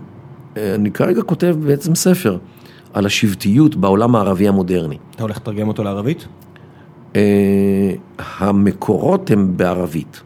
זאת אומרת, אני מסתמך על מה שקורה בעולם הערבי, ואני מסתמך על מקורות בערבית, לא בשום שפה אחרת. לא, אבל הספר הולך להיות בעברית אני מניח, אולי באנגלית, אתה הולך... הספר יהיה בעברית ובאנגלית, ומה עם ערבית? בהחלט יכול להיות, כי, כי המקורות הם בערבית, ולכן ייתכן מאוד שנכתוב אותו גם בערבית. ואני יכול לתרגם אותו גם לערבית, כך שאני לא... אה, אין לי בעיה עם זה, ואז בנוסף לזה אני נותן הרצאות, Funzing למשל. Funzing, כן? כן. אנחנו נשארנו פרטים, אנחנו נשאר ו- גם פרטים. וגם בחוץ לארץ, אני מוצא את עצמי כמעט כל חודש הנה, עוד כמה ימים אתה בארגנטינה. כן, אה, כן, ארגנטינה, בר אילן שולחת אותי. אתה מפחד שאתה טס? לא. אין לך טיפה של פחד? בכל זאת לא. סגן אלוף בשירות אה, הצבאי, אדם שלא מתבייש לדבר. דעות שלא פופולריות בעולם הערבי? תראה, אה, אני, אני אתן לך דוגמה נורא פשוטה. אני הולך הרבה, פעמים במזרח ירושלים, לקנות כל מיני דברים והכול. אנשים מכירים אותי מהתקשורת, גם הפלסטינית, גם הערבית בכלל. מעולם, מעולם, אף אחד לא הרים עליי יד. אנשים, אה, על פרופסור אל-יהודי, בלונדון מכירים אותי. על פרופסור זה אל-יהודי. מחמם לך את הלב שערבי מזהה אותך ולוחץ לך את היד? זה, זה מחמיא, אני חייב להגיד. גם יהודים, כל אחד שמזהה אותי, אז זה, זה, כשאנשים אומרים לי, תשמע, קראתי ממש, אז אני בדרך כלל אומר, טוב, לפחות אדם אחד חשוב קורא אותי, אוקיי? אה, לפעמים זה מביך, בעיקר את אשתי, כשאנחנו יושבים במסעדה וכל מיני אנשים ניגשים ואומרים, תשמע, ראינו את הקליפ שלך באל-ג'זירה, אה, כל הכבוד, זה, זה בסדר, זה, לי זה... מחמיא. כן, אני, זה בסדר, אני חי עם זה, לא שאני מחפש את זה. עושה אבל- עבודה שאתה גאה בה ואתה מקבל הכרה על כך, למה לברוח מזה שאתה גאה כן, בזה? כן, כן, בסדר, אני, אני אוהב לעשות את הדברים הנכונים. ואם כי מדי פעם גם יש אנשים שמאוד לא אוהבים את מה שאני עושה. בסדר, גם את זה אני אוהב, כי זה נותן לי אפשרות אה, לנסות אולי לשכנע אותם בצדקת דרכי. אה, כל מיני עימותים שיש לי עם כל מיני אנשים ש- בתקשורת, שלפעמים אה, מפגישים אותנו משני צידי בריקדה, ומדי פעם אני מוצא את עצמי רוצה לשכנע אחרים בצדקת הדברים ש, שאני אומר. אז אתה לא מפחד בעצם איזשהו אה, לאומן ערבי ש... בכלל לא. זאת אומרת, אה, אני לא מוציא את זה מכלל אפשרות, אבל תראה, למשל, כשאני הולך למסע הרצאות בכל מיני מקומות, אני לא מפרסם ברבים את המסלול. אם מישהו שואל אותי, האם תגיע לעיר זו וזו, אני אומר כן או לא. אבל אה, אני לא מפרסם את המסלול, גם כן בגלל סיבות ביטחון, כי פעם אה, רמזו לי מאיזשהו ארגון ביטחון. אל תעשה את זה, ש... נש- נשמע לי מאוד הגיוני. אה, שואלים פה, דנו, סממה שואל, מה יקרה כשיגמר הנפט הערבי? זה מה שמחזיק מדינות כמו ערב הסעודית, אה, ששקטות יחסית כלפי ישראל. אז בעצם מה יקרה כשזה ייגמר? אז ככה, בערב הסעודית כבר, הם, יש להם בארות נפט שהם כבר מוציאים משם בוץ. זאת אומרת, כבר נגמר הנפט, והנפט שמוצאים משם הוא מלא חול ועפר. אה, זאת אומרת, את מה שהחול שספוג בנפט, הם מוציאים, והם יודעים שזה נפט מאיכות ירודה, ולכן היורש העצר, סלמן, הבן של סלמן, כן, מוחמד בן סלמן, כבר הכריז שהוא רוצה לשנות עד 2030 את אה, הכלכלה הסעודית, לא. מכלכלת נפט לכלכלת ייצור וכל דבר. הדברים לא קלים, כמו שאתה צריך להחליף כלכלה כשהילדים בגיל חמש. למה? כי אתה צריך להתחיל ללמד מתמטיקה והנדסה בהמשך, וכדי להפוך את האנשים... ערכים של עבודה, זה מדינה בלי עבודה. בדיוק, מאנשים שהתרגלו להיות אנשי עסקים, מקסימום עורכי דין ורואי חשבון, לאנשים שילכו להנדסה, לארכיטקטורה, למקצועות טכניים כאלו ואחרים. כך שזה בהחלט, אתה צריך להתחיל את זה מגיל, מגיל חמש, כבר מגן ילדים, כדי להכשיר את הקאדרים, כי מהנדס אתה לא מתחיל בגיל 18 ללמד אותו הנדסה, אתה צריך להכין לו את המוח. מגיל אה, שש. מגיל חמש, חמש, שש, כן. כן. כך שבעניין הזה, הוא, הת, התהליך חייב להתחיל כבר עכשיו כדי לגז, לגזור את הקופונים, או לקצור את, ה, את הפירות שלו בעוד 18 עוד 20 שנה. וזה לא קל בכלל להחליף אה, אה, מנטליות. טוב, אולי יש- אולי הם יעשו איזה שיתוף פעולה עם איזה מדינה קטנה שדי טובה בזה. תראה, שיתופי פעולה בדרך כלל גורמים לכך שאתה לא עושה את מה שהמדינה השנייה עושה. כי אתה לא רוצה או לא יכול. אז אתה עושה שיתוף פעולה. צורך. ברגע שאתה צריך לעשות את זה בעצמך, אז אתה מפתח את זה. תראה למשל, מה שקרה אצלנו, בעקבות חרם האמברגו על סוף הנשק. של 70, כן. האמברגו על הנשק שהצרפתים הטילו עלינו ולא סיפקו את המיראז' 5, אז אנחנו פיתחנו את היכולת לייצר וייצרנו את הלוי. אז נכון שהלוי נעצר רגע לפני הסוף, אבל כל מיני יכולות שפותחו בתעשייה האווירית בעקבות הלוי, ממשיכות אה, להתקדם קדימה. הצורך הוא אבי המצאה, אין ספק לגבי זה. אוקיי, ולכן זה שאנחנו לא שיתפנו פעולה עם צרפת, בסופו של דבר, או שהיא לא שיתפה אית- איתנו פעולה, כן. בעניין המיראז' 5, גרם לנו לפתח את היכולת. וזה לכן אני אומר, אה, בריתות ו, וקואליציות שמונ, שחוסכות ממך מאמץ, בעצם משתקות אותך. ישראל סיבוני שואל, למה יש מזרחן אבל אין מערבן? כי כנראה שהמערב ידוע, המזרח לא ידוע. כן, אנחנו הרי אנשי המערב, תראה, אוריינטליזם ואוקסנט... האמת שיש אוקסידנטליזם, יש... אה, זה משהו אחר. במזרח באמת יש אנשים שמתעניינים במערב ולומדים עליו, אז זה אולי המערבן. אנחנו, אנשי המערב, או פסוידו-מערב, אנחנו מתעניינים בדברים שאנחנו לא מכירים או לא מבינים. אנשי רוח ערבים פונים אליך כדי לשאול שאלות על ישראל או על יהדות, או לא יודע מה שהם מוצאים את המידע לבד, כי המידע זמין. אז ככה, יש בעולם הערבי לא מעט חומר על ישראל, כולל ספר שנקרא אנציקלופדיה ליהדות וציונות. כתב הודעה מצרי בשם עבד אל-והאב אל-מסירי, אה, קומוניסט אגב, אה, שהוביל במצרים את אה, תנועת שישה באפריל נגד מובארק בזמנו, נפטר לפני כמה שנים, אדם שידע עברית, ידע, קרא עברית על בוריה, וכתב את האנציקלופדיה הזאת, היו לי איתו כמה עימותים בתקשורת הערבית, אדם הגון, אני חייב להגיד, היה אדם הגון לחלוטין, אמר דברי, דברי טעם, גם כשהוא אמר דברים לא, לא נעימים, הוא אמר דברים נכונים, ורק הוא נפטר בגיל לא מבוגר יחסית, בן 60 ומשהו, והוא השאיר אנציקלופדיה מאוד, הייתי אומר, אמיתית, על יהדות וציונות, והיום היא על המדפים, כל אחד שרוצה ללמוד משהו על ישראל, מוריד את הספר של מסירי. וקורא את זה. ובעצם כל מידע אחר, תפתחו ynet, מה שנקרא, תקבלו תמונת הצצה לישראל, כי זה הכל בחוץ. תראה, ynet פעם היה להם אגף בערבית. הם חדלו מזה, אני יודע למה, אולי בגלל סיבה כלכלית. אה, יש אה, כמה אתרים בערבית, יש למשל אתר שנקרא Israel in Arabic, שמוציא את זה בשעות הפנאי. בחור נחמד, שהיה גם תלמיד שלי בבר אילן, והוא עושה עבודת הסברה מדהימה ביופייה באותו ערוץ, גם בפייסבוק. אבל גם כערוץ, Israel in Arabic. אפילו את ההסברה הפרידו, אתה רואה? יש כמובן, לא, יש כמובן את האתר בערבית של משרד החוץ, שהוא חשוב. אה, יד ושם פתחו אגף בערבית, שחושף את כל העניינים של השואה. כן, כי תחשוב, אם יש הרבה מכחישי שואה והם קוראים רק בערבית, אז הנה, אולי... אה, כן, אגב, הוא גם בפרסית. אה, יש להם? כן, עוד... ידוע שמכחישי השואה, המפעל העיקרי כן. נמצא בצד השני. ובחוכמה רבה, יד ושם פנו גם לקוראי ערבית, וגם, ויש להם הרבה מאוד אה, כניסות מהעולם הערבי. אה, בוא נתקדם טיפה, כי אני רוצה להגיע קצת לשאלות של אנשים שיש פה שאלות עם. אה, אור גולדשטיין שואל, איך מתייחסים בעולם הערבי לכוחו העולה של אורדואן? האם רואים בו כמנהיג העולם הערבי, או שמתנגדים, או שכמות המתנגדים עולה על התומכים? תלוי מי אתה. אם אתה קטרי, אז אתה אוהב את ארדורן, מפני שהיום ארדורן של, של טורקיה תומך בקטר ומגן עליה מפני ה... איך שהם קוראים, הרשעים הסעודים.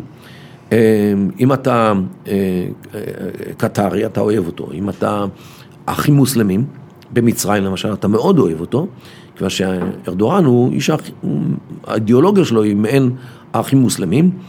אה, אם אתה חמאסניק, אתה בכלל לא אוהב אותו, ואם אתה במזרח ירושלים, מקבל ממנו כספים, כן, שטורקיה משקיעה המון כספים במזרח ירושלים, אתה מאוד אוהב אותו, לא יודע אם אתה יודע, אבל יש בלי סוף דגלים של טורקיה במזרח ירושלים, על ימין ועל שמאל. הם מממנים עמותות, מממנים פעולות, הם היו מאחורי הבלגן בעקבות המגנומטרים. הטורקים, לא פחות ולא יותר. אלפי תיירים מגיעים מטורקיה לבקר בירושלים כדי לתמוך באוכלוסייה הערבית בירושלים, לקנות מהם, לפתח את הכלכלה שלהם. כך שבהחלט לארדואן יש לא מעט אה, תומכים אה, בעולם הערבי, בעיקר איסלאמיסטים, אנשי האחים המוסלמים, וכמובן קטאר. אחרים רואים בו בעיה, בעיקר הכורדים. זה בטוח, זה מלחמה. בסוריה לא מעט, כן. אה, וכל מי שמתנגד לאחים המוסלמים רואה בארדורן את זה, גם אנחנו כנראה לא, לא בדיוק אוהבים אותו, בגלל התמיכה שלו בחמאס. אתה לא קורא עוד דובר את השפה, נכון? הטורקית לא. הפרסית אני קורא. זה חסר לך? כן. היית שמח כן. עכשיו לפנות עוד 20 שנה? כן.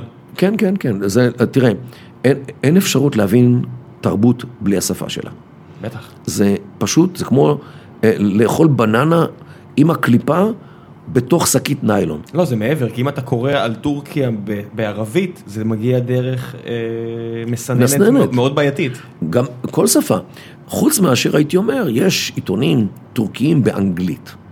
אז אתה לפחות קורא אותם, אלא מה? רוב העיתונים הטורקיים באנגלית הם של אופוזיציה. כן, הם מתנגדי ארדואן. אז, אה, אז אתה יודע, אז הם מציגים כל דבר בא- באופן שלהם. זה כמו לנסות ללמוד על ישראל מעיתונות כמו, כמו הארץ למשל. אז אתה יודע מה הארץ זה, חושב זה, על זה ישראל. סוג מסוים של ישראל, זה, זה חלק מהתרבות הישראלית. כן. של האנשים החושבים, כי כל השאר ישראל לא חושבים. בסדר, נו בוא, בוא, בוא נדלג על החלק הזה, על ההקנטות. ניל בר שואל, עד כמה נפוצה התופעה בקרב סטודנטים שלך, שבאים ללמוד מזרחנות כדי להצדיק את האידיאולוגיה שהם באים איתה מהבית, לעומת כאלה שבאים ללמוד עם ראש פתוח? אין לי מושג. לא, בטוח יש דיונים בכיתה, לא? יש? דיונים בכיתה, אבל אגב, אני לא כך מקבל את הקביעה של השואל, שאנשים לומדים בשביל לחזק אידיאולוגיה. יש פה גם דיון פה מתחת לשאלה, שאנשים אומרים, מזרחנות בארץ זה מקצוע שמאלני. אה, אה, תראה, בוא נגיד ככה, א', זה לא רק בארץ. אה, עולם המזרחנות מחולק, הייתי אומר באופן סכמטי, לשתי אסכולות. אסכולות של ברנרד לואיס והאסכולה של אדוארד סעיד. שדות סעיד, האוריינטליזם החדש. אוריינטליזם, כן. רק על קצה המזלג, רק על ההבדלים, ברנרד לואיס אה, מדבר על המציאות במזרח התיכון, על האמת במזרח התיכון, על מה שקורה פה, לא מנסה ל- ל- ל- לייפות, הוא גם לא מנסה להשחיר, הוא מדבר על המציאות, אם יש בעיות צריך לדבר עליהן, צריך לחשוף אותן וצריך אולי אפילו לטפל בהן. לעומת זאת, אדוארד סעיד אה, טוען שכל הצרות של המזרח התיכון מקורם בקולוניאליזם, במערב, כל הראייה השלילית לגבי המזרח התיכון, לגבי האסלאם, העולם הערבי, היא איזשהו כלי להנציח את הקולוניאליזם, את השליטה המערבית וכל הדברים הללו. זה פורט בספרו אוריינטליזם שתורגם גם ל, ל, לעברית. לכל שפה אפשרית. אה, כן, עכשיו, אני, אני טוען שהספר הזה, אוריינטליזם והגישה של אדוארד סעיד וממשיכי דרכו, הם בעצם סירסו את המחקר. כי ברגע שאתה חוקר משהו, ומיד מתייגים אותך כאיסלאמופוב, כגזען, כקולוניאליסט, כמנצל, כמנסה להנציח את הקולוניאליזם, אז אה, מסרסים אותך. ואתה אה, בעצם צריך עכשיו להפוך את המחקר שלך למה שנקרא פוליטיקלי קורקט. אני לא מאמין במחקר כזה. אני מאמין שאם יש בעיות, צריך לדבר עליהן. אם יש שבטיות, צריך לתעד אותה וצריך לספר עליה. ואם יש אה, קיצוניות דתית כזאת או אחרת, צריך לטפל בה. וצריך לראות אותה, וצריך להבין אותה, וצריך להבין מאיפה היא באה, ומה המטרות שלה, ומה היעדים שלה. אתה לא יכול להחביא את הכל מתחת לשטיח ולהגיד הכל יפה. ולצערי... אה, זה לא סעיד, סעיד לא אומר שהכל יפה, הוא בעצם מנסה להראות מאיפה זה נגרם, לא, הוא בעצם אומר שזה הכל... תראה, ברגע שאתה אומר- הקול- הוא בעצם מעביר את האחריות לקולוניאליזם האירופאי. שזה גם משהו שגם אתה אומר סך הכל. אה, יש- ודאי יש שאני אומר את יש זה. נקודות השקה. ודאי שאני אומר שהקולוניאליזם אשם, מי הקים את סוריה? לא צרפת. מי הקים את ירדן? מי הקים את, אה, את טורקיה, אה, את, את, את, את עיראק? לא. ברית, לא, לא בריטניה. בריטניה. אה, מי, מי, מי היה המיילדת של לוב? לא איטליה. אוקיי, ללא ספק, וה, והגבולות הסרגליים מראים איך שעשו פרצלציה של כל האזור הזה. ללא ספק שיש פה בעיות, אלא מה? הקולוניאליסטים כבר עזבו. כבר, מה, האחרונים שיצאו זה צרפת שיצאה מאלג'יריה ב-62, הבריטים שיצאו מהמפרץ בשנת 70 או 71, אה, זהו, נגמרו, די. אנחנו כבר מדברים על יותר מ-50 שנה. רבאק, חבר'ה, מה, בגלל שפעם הבריטים שלטו בתימן, אז התימנים שוחטים זה את זה? זה בטוח חלק מהסיבות. אתה יודע, לא. באפריקה אתה עדיין יכול לראות שאריות של מה שהבלגים עשו ב... זה קשה, אתה יודע, אה, אל תמעיט באסונם של אחרים. אני לא מנסה להמציא, בוא- לא, בוא ניתן לך דוגמה לשבטיות בתימן, כדי שתבין על מה אני מדבר. שם כל הר זה שבט. הר, אה, כל- mountain, קיפקה, כן. כל פסגה. כל פסגה היא זה. למה? כי פני הארץ הם מאוד אה, אה, הרריים, וכדי להגן על עצמך אתה גר בפסגת ההר. הם הראשונים שבנו גורדי שחקים, התימנים. כן, בדיוק. עכשיו, בהר למעלה, תראה, אתה גר, גם גר למעלה, מפני שהגשמים לאורך הדורות סילקו את כל העפר מראש ההר, זה רק סלעים, אתה לא יכול לעשות שם שום חקלאות, אז אתה גר שם. לעומת זאת, במורד ובעמק, יש עפר, אז אתה יכול עם טרסות לעשות אה, חקלאות במורדות, ובעמק כמובן. אז גם, זה גם יעיל יותר. שאתה עושה את החקלאות לא על פסגת ההר, אתה, אתה גר בפסגת ההר, שזה גם בטוח יותר, וגם אתה עושה את החקלאות למטה, הכל טוב. ירושלים, אנחנו מכירים כן, את הרעיון. ב- בדיוק. אוקיי? אז זה לא בגלל הקולוניאליזם. השבטיות הזאת שמבוססת על ההרים, ולכן כל מי שגר בה, בקיפקה השני, בפסגה השנייה, הוא, הוא האויב, כי פעם הם היו פה, ופעם הם, הם באו אלינו, ופעם עשו לנו ככה, וכמה זה, אוקיי, אז, אז, אז אי אפשר לשים את הבריטים בהכל. בשבטיות של, אה, של זה. תראה, אני אתן לך דוגמה. עכשיו, גם כשמדברים על אפריקה ועל, ועל כל המקומות ב, ב, שהבלגים עשו, גם הם בעצם ניצלו את השבטיות הזו למטרותיהם. הרבה פעמים זו האשמה שהם החריפו את הבעיה, לא שהם יצרו את תראה, הבעיה. הם יצרו למשל מדינה כמו רואנדה. נכון. אם, אם, אם בגלל האינטרסים של, של אה, אירופה, כשחילקו את אפריקה עשו מדינה אחת עם שש שבטים, שני שבטים עיקריים, ההוטו. הוטו והטוצי. כן. נו, אז מה קרה בשנות התשעים? שחטו זה את זה, כמיליון אנשים נהרגו. ואז אז גם קונגו. ואז הם בעצם לקחו את המלחמה הזאת וביאפרה. ומה שהיה בשנות ה-70. זאת אומרת, בעיקרון, אילו לאירופאים היה רצון להיטיב עם בני אפריקה, היו מקימים להם אמירויות על בסיס שבטי. או עוזבים אותם לנפשם.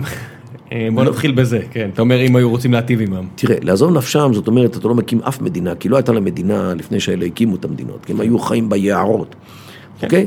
אז זה משהו, אם אתה מדבר היום בעולם במונחים של מדינות, ואין היום שטחים שהם חסרי ריבונות מדינית, יש בשוליים כל מיני מקומות, אבל אם שם המשחק הוא מדינה, אז לפחות תקים מדינה שמתכתבת עם הסוציולוגיה.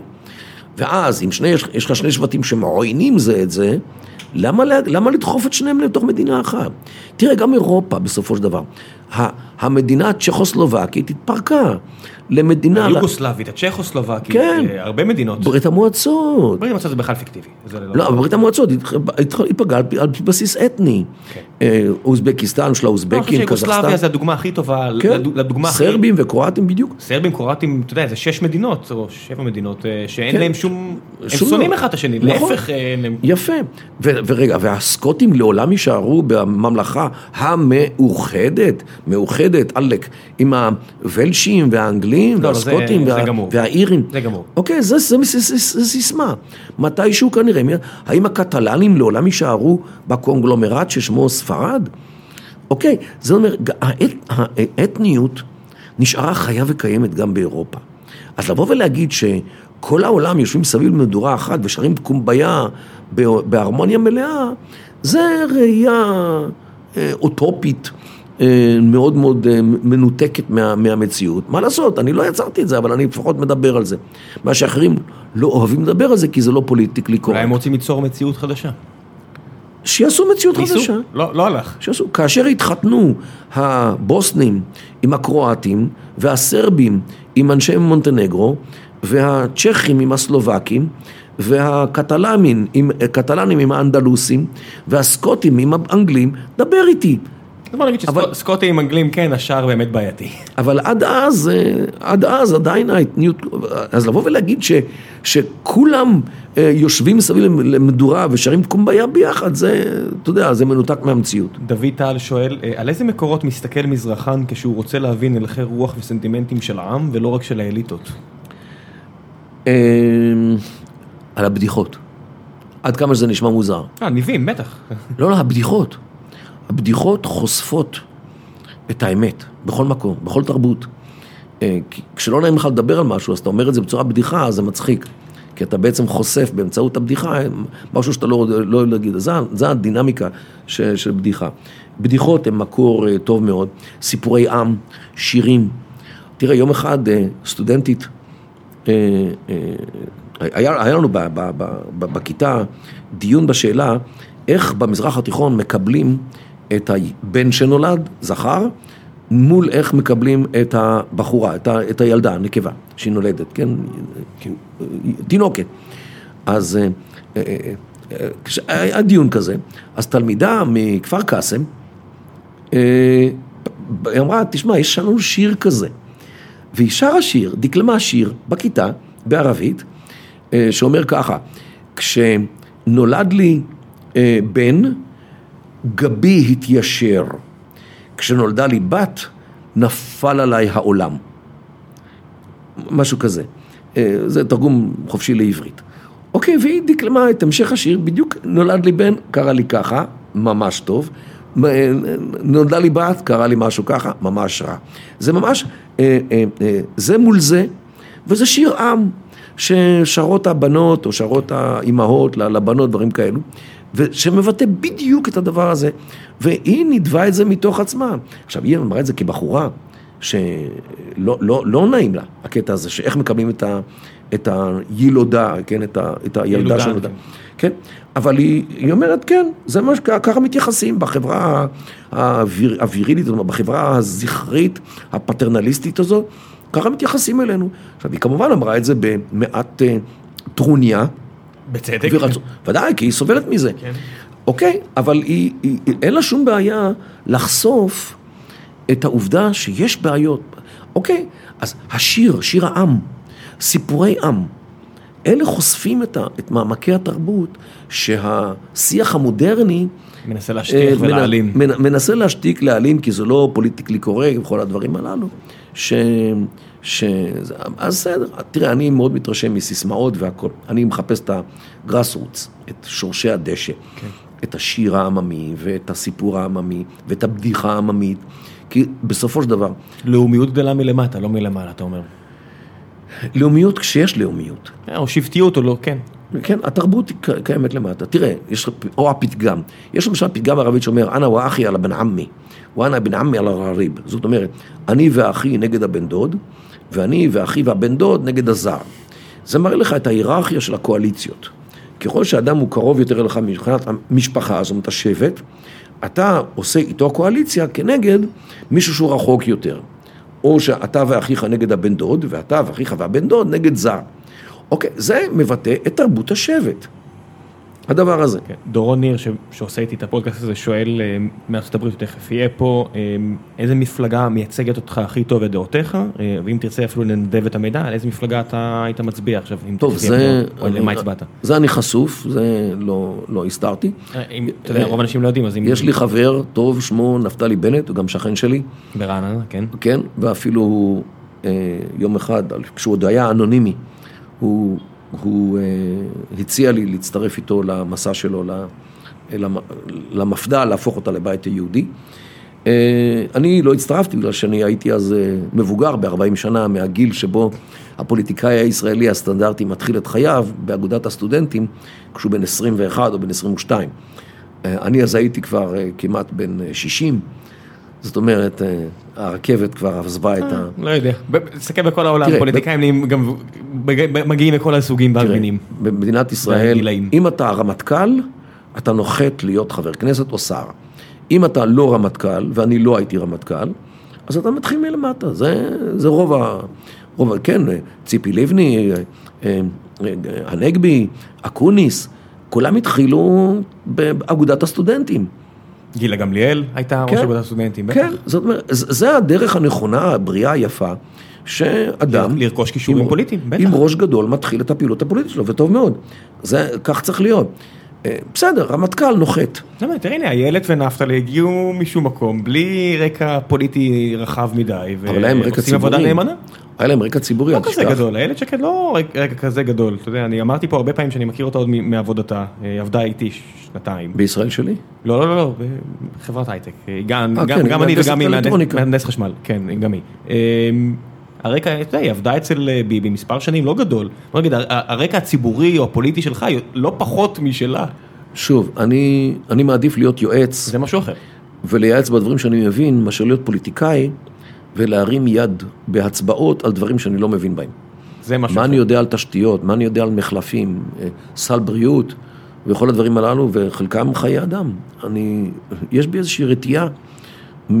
תראה, למדנו את זה בחיל המודיעין, 25 שנה שהייתי שם, תתעסק עם מה שאתה יודע ותעזוב את הדברים שאתה לא, לא מבין בהם. ואתה מקבל צניעות מסוימת. אה, כשאתה עובד כך, תראה, היו לי חיילים שהייתי מפקד שלהם, שעשו דברים שלא הבנתי. כי הם היו גאוני עולם. בוודאי, נו אתה... ואני, ואני, כן. אתה חושב שנפתלי בנט כמנכ"ל של חברה ידע מה כל העובדים שלו עושים? אני מבטיח לך שלא. אוקיי, אז אה, שוב, אני ככה התרגלתי, כן, הבן אדם יודע מה הוא עושה, שיעשה משהו, אני לא מתערב לו בעניינים, מכיוון שאני לא מבין בזה. ורבת קיבל החלטות, לפעמים בדברים שאני, לא נשאר לי אלא אה, לקבל את זה כעובדה. אתה סומך על אה, נפתלי שכנך שייצג את דעותיך היטב בכנסת? א', אני איתו בקשר, כך שאני חושב שכן. ב', אני בכלל חושב שנפתלי בנט עשוי מחומר שמנהיגים עשויים ממנו ולא כל כך פוליטיקאים. כן, זה לא תמיד אותו דבר. ודאי שזה לא אותו דבר. מנהיגות זה דבר אחד, פוליט, פוליטיקה זה, מנהיג, זה משהו אחר.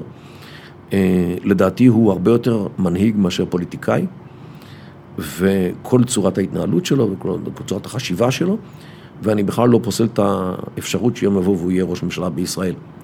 מה זה אומר מבחינה פוליטית? זאת אומרת, האם יהיה פה איזשהו איחוד בין הבית היהודי לליכוד, או חלקים מהליכוד? אין לי מושג, כי אני לא, זה לא, זה לא עניין שאני מתעסק איתו, ודאי לא ביומיום. אבל אה, לתחושתי, הוא מספיק צעיר, הוא מספיק ראש גדול וראש טוב. אה, כדי אה, להציב אותו בעמדת ראש הממשלה. זאת אומרת, אתה מצביע לא, אתה לא מצביע על המפלגה. מהבחינה של אם עכשיו לא, לא, לא, גם המפלגה, אני... לא, אני אומר, אבל אם עכשיו הוא ואיילת יעברו לליכוד, אתה כנראה תיקח את קולך לליכוד, אני מניח. לא, לא בטוח. לא בטוח? לא בטוח בכלל. באמת? תראה, אני גדלתי בבית דתי, אומנם... עדיין יש לי בלב... מה, הליכוד בוגד בערכיך הדתיים באיזושהי צורה?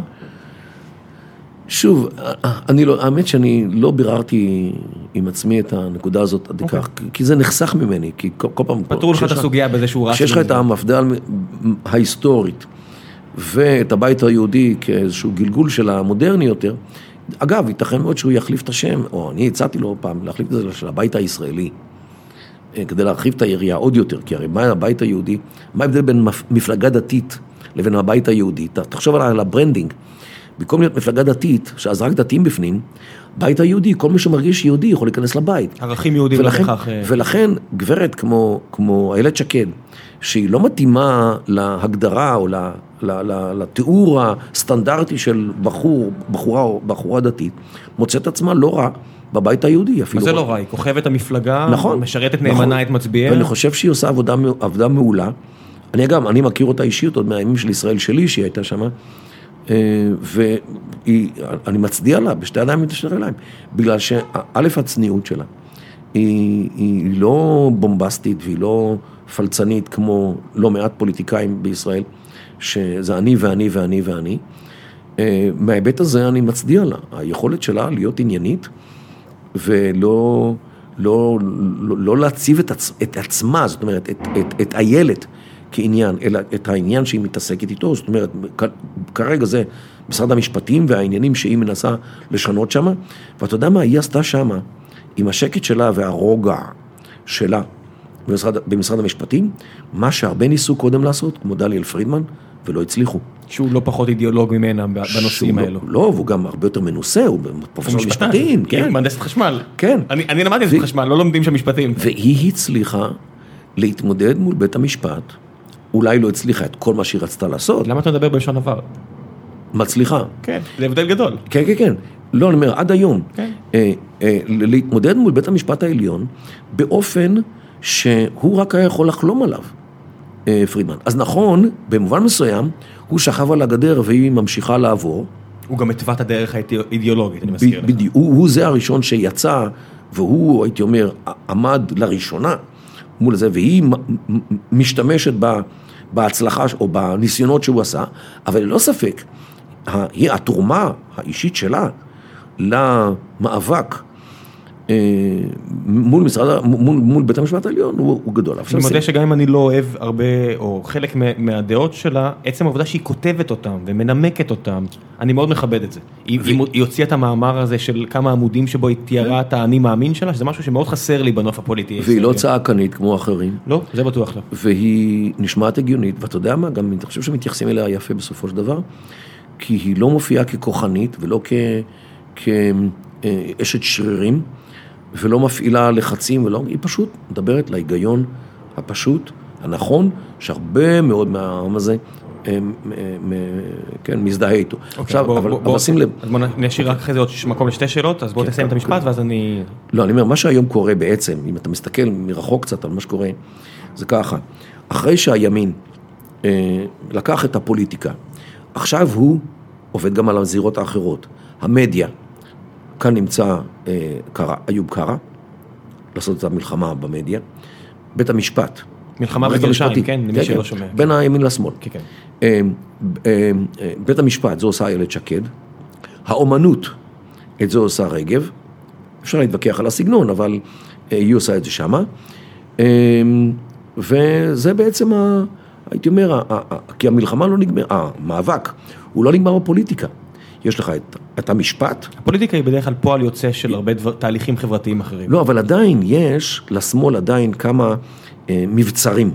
זה בית המשפט, זה המשפט, המדיה, האומנות, ושם האחרים עושים את העבודה. נגיד שעל אומנות ועל אה, משפט אני נוטה להסכים עמך, על תקשורת אני מניח שכבר יותר ויותר... אה, טוב, ישראל היום עשה, ישראל היום עשה ישראל היום את זה ה... לא רק, זה רק דוגמה אחת. בערוץ 20. ערוץ 20, העובדה שהיום. יש- יש דמוק- דמוקרטיזציה של אמצעי התקשורת. זאת אומרת שהמאבק נמשך, בסדר.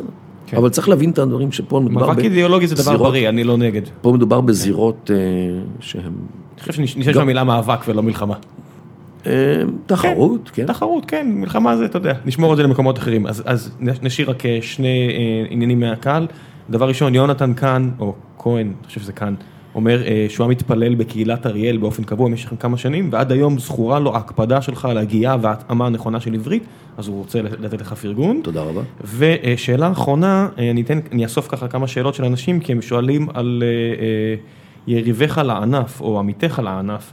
אז אנשים פה שאלו על אה, המזרחן דוקטור אורי אה, גולדברג, ועל, אה, היה פה עוד כמה, וואי פספסתי, יש פה הרבה שאלות, על כל מיני מזרחנים אה, אחרים, אה, דוקטור, אה, טוב, לא מוצא עכשיו, עכשיו, אז אורי יש אסף גולדברג, וכל- דוד ויש כמה. אז כל מיני חבר'ה שהשם שלהם עולה מדי פעם בתקשורת, אז אורי גולדברג ספציפית גם קראתי עליו שהוא לא מחובביך הגדולים, הוא אפילו משתמש בך כדוגמה לצד השני, תראה, אה, בוא נאמר ככה, קם ארגון נגדי, הפורום, הפורום לחשיבה אזורית, כן, שהוא ממש נגדך. שהוא נגדי ונגד גיא בכור, ידידי וחברי. אז שאלו פה גם על גיא בכור, מה דעתך עליו? אז אני אומר לך, אה, כשזה, כשהפורום קם, אז אה, היה עליהם כתבה במוסף הארץ. אתה מקפיד לקרוא אותו? לפ... אני קורא כל יום הארץ. כל יום. מקפיד לקרוא אותו מתחילה ועד הסוף. אה, והארץ פרסם אה, כתבה במוסף השבועי על הפורום לחשיבה אזורית. והם אמרו, עכשיו, נדמה לי שאסף דוד אמר את זה, המייסד, שלא ייתכן שהפרשנות בארץ תהיה בידי, אה, רק בידי אה, מרדכי קידר וגיא בכור, והם רוצים להציב- אלטרנטיבה. אה, אז הכתב שכתב את הכתבה הזאת צלצל אליי, בשביל לראיין אותי על הדבר הזה. מה, מה אני אומר על זה ש, שמקימים ארגון נגדי? אז אה, אמרתי נורא פשוט, א', זה עושה לי הרבה כבוד. אני, זה עושה לי הרבה סיפוק, ש, שהקימו ארגון שלם כדי להילחם בי ובדעותיי. אידיאולוגית, רעיונית. אידיו- אידיו- כן, כן, זה, זה, זה מחמיא לי. אף אחד לא מנסה לפגוע בך, אני זה, מקווה. זה מחמיא לי מאוד, זה הופך אותי למשהו הרבה יותר גדול ברגע שמקימים לך ארגון, זה, זה, זה דבר ראשון. דבר שני, אמרתי, תראו, אחד משניים, אם הם מחוברים למציאות והם מדברים על דברים רציניים, אז בבקשה, אבל אם הם מנסים למכור לנו חלומות ודברים לא קיימים, אז בשביל מה הם קמו? אני לא בודק אותם בהיותם מנוגדים לי או לא מנוגדים, אני לא העניין פה. העניין הוא האם הם מדברים. ברצינות או לא, האם הם מחוברים למציאות או לא, האם נותנים פרשנות אמיתית או פרשנות שהיא פייק, אה, פרשנות רק בגלל אג'נדה פוליטית כזאת או אחרת. וזה בסדר, אה, אני מדי פעם אה, מגיע לתקשורת, פעם זה, פעם זה היה אורי גולדברג, פעם זה אחרים, שמביאים אותם כדי ליצור איזשהו ויכוח ביני לבינם, וזה בסדר, אני מסתדר עם זה, אני יודע מה להגיד ואני יודע מה לא להגיד. אבל אה, שוב, אם יש להם פרשנות אמיתית, שיערבו אותה. אין לי, אין, לי, אין לי בעיה עם זה. שיציבו, גם אם היא לא שלי, זאת אומרת, גם אם היא מנוגדת לי. אם הפרשנות שלהם רצינית, מחזיקה מים, אני בעד. מי שכותב נגדי, אבל הוא כותב דברי טעם, איך אומרים ביידיש, אהלן וסהלן. אני הייתי הולך יותר לוולטר הצרפתי, אבל אתה יודע. כן, שיגידו, אבל שלא ימכרו אה, שטויות. שלא ימכרו שטויות. זה, זה, זה קו אדום. שלא ייתנו דברים הזויים, רק בגלל זה שזה לא מתאים להם ל, אג'נדה פוליטית. לא, לא, חושב שזה מתאים לאג'נדה פוליטית. זה שיעזבו בחוץ. אז שוב, הארגון ופרשנויותיו, אה, אני, מדי פעם אני נתקל בדברים כאלו ששולחים לי וזה, מה אתה אומר על זה? אז אני אומר, אם זה רציני, קדימה, אם זה לא רציני, תעזבו. אז בוא נעשה רק שאלה אחרונה בנוגע למה שאמרת, שזה דברים שעלו פה וגם מעניין אותי אישית, עד כמה האג'נדה האישית שלך יכולה אמ, לפגוע ביכולת שלך בעצם לראות משהו שהוא אחר? אני אומר, אם עכשיו פתאום אתה תראה תנועה ברחוב הערבי שהיא אנטי שבטית או באמת, באמת לאומית אה, אותנטית. יש כזאת תנועה. לא, אני אומר, אבל אם עכשיו אתה תראה התחזקות שלה, אז עד כמה האג'נדה הפוליטית שלך בעצם... אה, שוב, תמסגר את ההשפעה שלה. שוב, האם אתה... יש סיכוי כזה? אין לי אג'נדה פוליטית. בקטע האקדמי. בקטע האקדמי. אני בוחן דברים לעומקם, לאמיתותם. ואני לא פוחד מהאמת, גם אם היא לא מסתדרת עם מה שאני רוצה לראות. מה לעשות, מה שאני רוצה זה לא מה שקורה לפעמים. כן, הייתי רוצה שכל הערבים יהיו ציונים, אוהבי ישראל ותומכי מדינת ישראל, וזה כנראה לא קורה. אוקיי, אז, אז אני לא מכוון את, אז אני יודע שזה לא קורה, וזה לא קורה. אוקיי? זה מה שהייתי רוצה, אבל זה לא. אה, מה, אז יש, אני יודע, יש בשוליים תופעות של קורוזיה בנושא השבטי. אני מכיר את זה, אני יודע את זה, אני, אני חוקר את זה ואני רואה את זה. איפה הבעיה? זה בשוליים. תשמע, אתה יודע מה? אני טוען שיש פה, פה שני עמים, אה, ישראל, אה, יהודי וערבי במדינת ישראל. נכון, אבל אתה יודע שיש נישואין. יש הרבה, בטח. בין יהודים וערבים, זאת אומרת, יהודים וערביות, או ההפך, ערבים ויהודיות. יש הרבה, כן. יש הרבה. אז מה, אתה חושב שאני מתעלם מזה? אני לא מתעלם מזה. אני רק אומר כמה זה במסגרת הכללית. האם זה בשוליים, או האם זה מיינסטרים. וזה לא מיינסטרים. מה כן מיינסטרים? שבחורים ובחורות שהגיעו, שסבותיהם, סביהם הגיעו מאירופה, נגיד אשכנזים מה שנקרא, מתחתנים על ימין ועל שמאל עם בחורים, עם בחורים, עם בחורות ובחורים שסביהם הגיעו מעיראק או תימן. מעיראק, תימן ומרוקו. אוקיי? ואני מדבר כרגע על הדור השני, בעיקר הדור השלישי. כן, כל אני והחי אה, זה הסיפור הזה. אוקיי, וזה ביג טיים, זה קורה... לא, זה, זה מאוד רחב, כן. אוקיי, ולכן, ולכן ככה, כשאתה רואה מה קורה בתוך החברה היהודית, של מיזוג גלויות ושל... של, שאני בוחן אותה דרך הפריזמה של הנישואין, לא שום דבר, לא, לא סיסמאות ולא בתי ספר ולא צבא ולא כלום, נישואין, שם נמצא את המת. אה, אה, זה קורה בגדול בציבור היהודי, ואילו בין יהודים וערבים זה קורה בקטן, בוודאי מבחינה סטטיסטית. ולכן אני אומר, אני מכיר שזה קיים, אז בסדר, אבל איפה הבלקים הגדולים? איפה, איפה נמצאים המספרים הגדולים? לך ל... וכאן נמצאת האמת של המציאות. אז, וכאן אנחנו רואים את השני עמים. עם העובדה שיש לא מעט זוגות, אגב, יש לי תלמיד שהוא חוקר את זה, שהוא חוקר את הנושא הזה של נישואין בין אה, ערבים ויהודים, או מוסלמים ו- ויהודים, זאת אומרת, בנים, בנות משני okay. אוקיי. הצדדים. אה, חוקר את זה ואני מנחה אותו בעבודה הזאת ואני רואה את העבודה הזאת, מה, מה קורה בשטח ואני מודע לזה ואני מכיר את זה ואני לא מתעלם מזה. אבל שוב, כמה זה לעומת כמה כשבציבור היהודי מתחתנים אה, בנים ונכדים של, של אנשים שהגיעו... ועד כמה זה בכלל נע מישהו, אתה אומר. העובדה שבארץ זה כבר... בדיוק. זה, לא, זה לא אישו. טוב, אז עכשיו לפני סוף הפרק, אני בדרך כלל משאיר אה, זמן לאורח או לאורחת לקדם כל נושא שקרוב לליבו, ספר, סרט, הרצאות שאתה מעביר, אין לנו רגולציה. תפאדל, מה, מה שבא לך לקדם. לא. אה... הדבר היחיד שאני רוצה לקדם... א', יש את ההרצאות שלך ב Funzing, אז בוא נקדם אותם. כן, זה בסדר. מתי אפשר לתפוס אותך, מתי, אני אשים, אני יודע מה, עזוב, אל, אל תגיד, אני אשים את הפירוט לכל מי שרוצה. אה, כנסו ב... לאתר של Funzing. כן, באתר, באתר של Funzing, מי שרוצה לשמוע על מה ההרצאה בדיוק. אני מרצה על כמה דברים שקשורים על, על הנושא של ההגירה האסלאמית לאירופה. זה נושא שמתברר שהוא נושא מאוד אטרקטיבי. אה, קצת התפלאתי על זה, אבל רוצים את זה עוד פעם ועוד פעם ועוד פעם, ויש הרבה נרשמים. אולי בגלל הסדרה של אה, צבי יחזקאלי. אולי זה, או בגלל שכל מיני ישראלים שוקלים בדעתם לעבור לאירופה. מתישהו ואיכשהו, ורוצים לדעת לאן הם עוברים. אנחנו די דומים לערבים, מבחוץ זה נראה כאילו אנחנו מקשה כן. אחת. אז זה הרצאה אחת שהיא חוזרת, בלא מעט מקומות של פאנזינג, וההרצאה השנייה זה לגבי ירושלים, כי גם זה עניין של, אה, שמדאיג אה, לא מעט אנשים שרוצים לדעת מה, מה הקטע של... על מה אתה מדבר בנוגע לירושלים? אני בדרך כלל מראה איך ירושלים הפכה קדושה לאסלאם, שזה לא יותר מאשר פייק ניוז. כן, בשלב מסוים, אם תגיד שמשהו, מס- תגיד מספיק פעמים שמשהו ככה, הוא יהיה ככה, אני יודע. בדיוק. אה, אתה יודע ש... בשלב מסוים זה כבר לא יהיה פייק ניוז, זה פשוט יהיה news. באסלאם השיעי ירושלים באופן מסורתי לא קדושה, ונג'אף היא קדושה. כן. אז, זה, דבר אחד. אז פאנסינג בסדר, זה אני אה, בהחלט רוצה אה, לקדם. ספרים, סדרות, סרטים.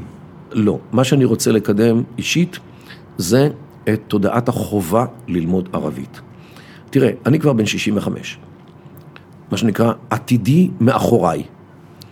אז בסדר, אני עוד לא מתפטר ואני עוד לא בורח, יש לי כמה שהקדוש ברוך הוא ייתן לי אה, חיים ויכולת אה, לכתוב ולפרסם, זה אני, עושה, אני, אני אעשה את זה ואני אעשה את זה עד הרגע האחרון. אבל צריכים דור חדש של חוקרי מזרח תיכון, חוקרי ערבית, חוקרי אסלאם, אנשים שיראו את האמת על השינויים והתמורות והמצב וכל הדברים הללו, ויכתבו את הדברים האמיתיים, גם בפרשנות בתקשורת, גם באקדמיה, גם בכל מקום. כיוון שאם אנחנו לא נבין את הסביבה שבתוכה אנחנו חיים, לטוב ולרע. כן, אנחנו לא זה נבין... לא- זה לא רק לחקור, אם אתה רוצה אמירות ועסקים וכל מיני כאלה, אתה צריך לדעת את השפה. כן. אתה לא יכול להסתמך על זה שהם ידעו עברית בהכרח. אין שום יכולת לקיים קשר עם תרבות ללא שפה. אתה לא מבין אותם. אתה יודע מה, אתן לך דו- דוגמה נורא נורא פשוטה. אה, אה, לפני שנות אוסלו, בשנות ה-90, לפני איזה 20 שנה, אה, נתקע תהליך השלום בגלל ראש הממשלה נתניהו אז ב-96. מרכז פרס לשלום אה, עשה יום אחד, יום מפגש עסקי בין אנשי עסקים ישראלים לאנשי עסקים פלסטינים. זאת אומרת, שלום מלמטה. הפוליטיקה לא עובדת, בוא נלך על העסקים. עסקים משותפים, מפעלים משותפים, יוזמות משותפות, למה לא? עשו את זה במרכז עיניו בתל אביב. הזמינו, כן, לא יודע, זה בערך 100 אנשי עסקים פלסטינים, הגיעו כמאה ישראלים, ולצורך אה, שיתופי פעולה. מה הגישו שם? גבינות ויין. בסדר, יין אפשר להסכים שני הצדדים שהם לא... גבינות, גבינות מילא. רבאק, אתה לא מגיש יין בפרהסיה לצ... לציבור שרובם, אם לא כולם, מוסלמים. נכון שחלקם שותים, לא אבל לא משנה. בפרהסיה. כן. אתה לא עושה את זה. זה מה שנקרא אטימות תרבותית. בשבילם לעשות אה, ארוחת צהריים של, של גבינות ויין זה נורא מפואר ונורא יפה ונורא... צרפתי והם טוב, אתה יודע. כן, כן, כן. אבל הם, מרכז פרס לשלום לא תופס שצד שני יש תרבות שבשבילו בפרהסיה אתה לא שותה יין מול אנשים אחרים. אתה מבין, אני איך שראיתי את זה, ואז אני הייתי עובד איתם עם מרכז פרס לשלום, איך שאני ראיתי, נכנסתי לאולם וראיתי משהו, אמרתי, איזה אסון מה שאתם עושים פה. אמרו, זה מאוחר מדי. אם היית בא לפני חצי שעה, היינו לוקחים את כל היין הצידה. היינו עושים את זה ירקות ויין או משהו כזה. אז אה, אתה מבין, זה מה שנקרא אטימות תרבותית. ו, ו, וזה לא טוב, זה לא עוזר. יש לך איפה להמליץ על, לאנשים, אני יכול להמליץ להם על אחת הארוחות שהייתה פה, חנין מג'אדלי, מורה לערבית בתל אביב, אני יכול להמליץ עליה, אני, אני, את- אתה יכול להמליץ על, היא בטח לא מסכימה הרבה דברים שאתה אומר, אבל אה, איפה אפשר, אה, איפה המקום ל- המומלץ ל- ללמוד ערבית, מי שרוצה? אז ככה, דבר ראשון, אה, את האלף-בית, יש בתי ספר, יש קורסים שמכינים, כל מיני מוסדות, כל מיני ארגונים. אפשר כמובן באקדמיה להתקדם ול... אגב, יש מכינות, גם באקדמיה, גם באוניברסיטת תל אביב, אני יודע, וגם באוניברסיטת בר אילן, בוודאי באוניברסיטאות אחרות גם כן יש מכינות למי שלא יודע אות בערבית, מכינים אותו למצב שהוא כמו שסיים חמש יחידות בתיכון, לקראת תחילת הלימודים של שנה א', שמסתמכים על הידע הזה, הוא מסיים, אה, אה, כן, תחביר הוא לומד. אה, אוקיי, ומי שכבר באמצע חייו, בן 40, ורוצה עכשיו אה, ללמוד ערבית בכל זאת? אז ככה, אם הוא רוצה, במנותק מהקטע האקדמי, אה, ויש לו אה, כושר קליטת שפה, וזה כושר שאתה נולד איתו, כמו מתמטיקה, כישרון. מוזיקה, כישרון. אתה יכול פשוט לקחת, לקנות בכל חנות ספרים את זוג הספרים שמשרד החינוך השנה מלמד ערבית ספרותית, ואני מקדיש את המילה ספרותית, למה? בגלל שהדיאלקטים הם מקומיים.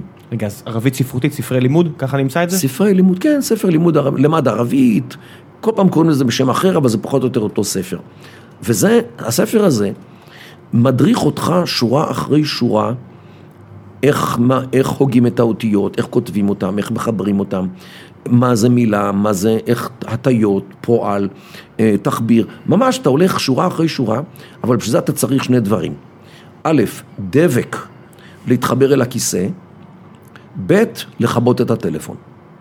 זה כמעט כל דבר שאתה רוצה ללמוד זה שתי העצות הכי טובות שאני יכול לתת אישית. בדיוק. ואם ניחנת בכושר קליטת שפה, זה מספיק לך. אתה לא צריך לא קורסים ולא זה. חלק מה, מהספרים שיש בחנויות ללמוד ערבית מלווים בדיסק.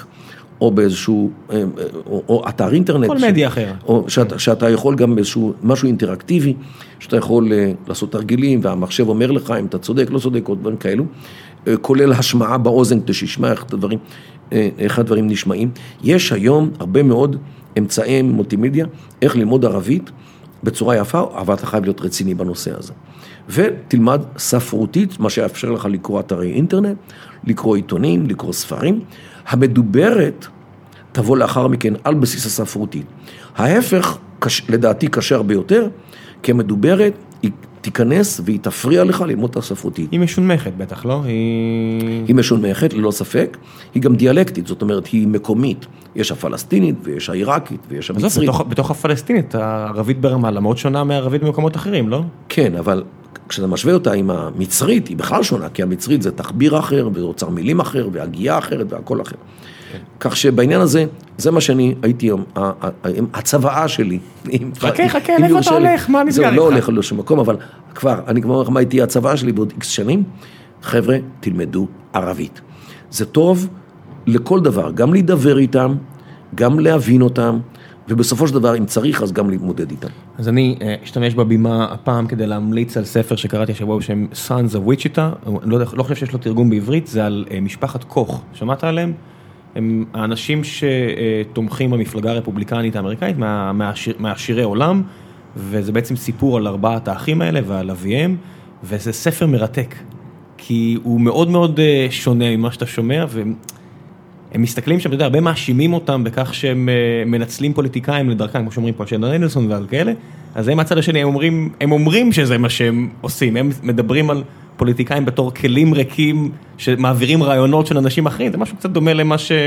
שמעת, שהם מצביעים לטובת אה, רעיונות של אנשים אחרים, ואני אומר, הם, הם בקצה הכי ימני של הסיפור הזה, הם ליברטריאנים, ימין כלכלי מאוד, ספר מרתק גם למי שלא מחובבי האחים האלו. אה, אז זה ההמלצה שלי, אה, הספר על האחים קוך, אני אשאיר שם לינק למי שרוצה להאזין או לקרוא אותו, רק באנגלית לעניות דעתי כרגע, אבל אולי יתרגמו אותו, אה, אז זו הייתה ההמלצה שלי. ההמלצה שלי לספר, כן, הקוראן. שאלו פה... בעברית, או בכל שפה שאתה מבין. הוצאה שאתה רוצה להמיץ עליה? יש תרגום מעולה של פרופסור אורי רובין מאוניברסיטת תל אביב. נדמה לי שזה יצא ב-2004. אני לא זוכר בדיוק, אבל יש רק תרגום אחד של הקוראן בתרגומו של אורי, פרופסור אורי רובין. זה נראה כמו ספר רגיל או כמו שהקוראן נראה... זה נראה כמו ספר קצת שמן. לא, אני אומר, המבנה של, ה... של הדפים עצמם, זה נראה כן, כמו... כן, כן, רגיל, זה הפרקים המקוריים. היתרון של התרגום של אה, רובין זה הערות השוליים. שהוא לא יצטפק, כש, כשכל, בכל פעם שרובין חושב שהתרגום לא מספיק מבטא את תוכן הדברים, אז הוא פותח הערת שוליים ונותן לך למה התכוון המשורר. גם התנ"ך שלנו, אתה יודע, כל היהדות מלאה בכל אלפיים שנה של כן, הערות שוליים. אני לא מכיר ספר תנ"ך שיצא עם הערות שוליים.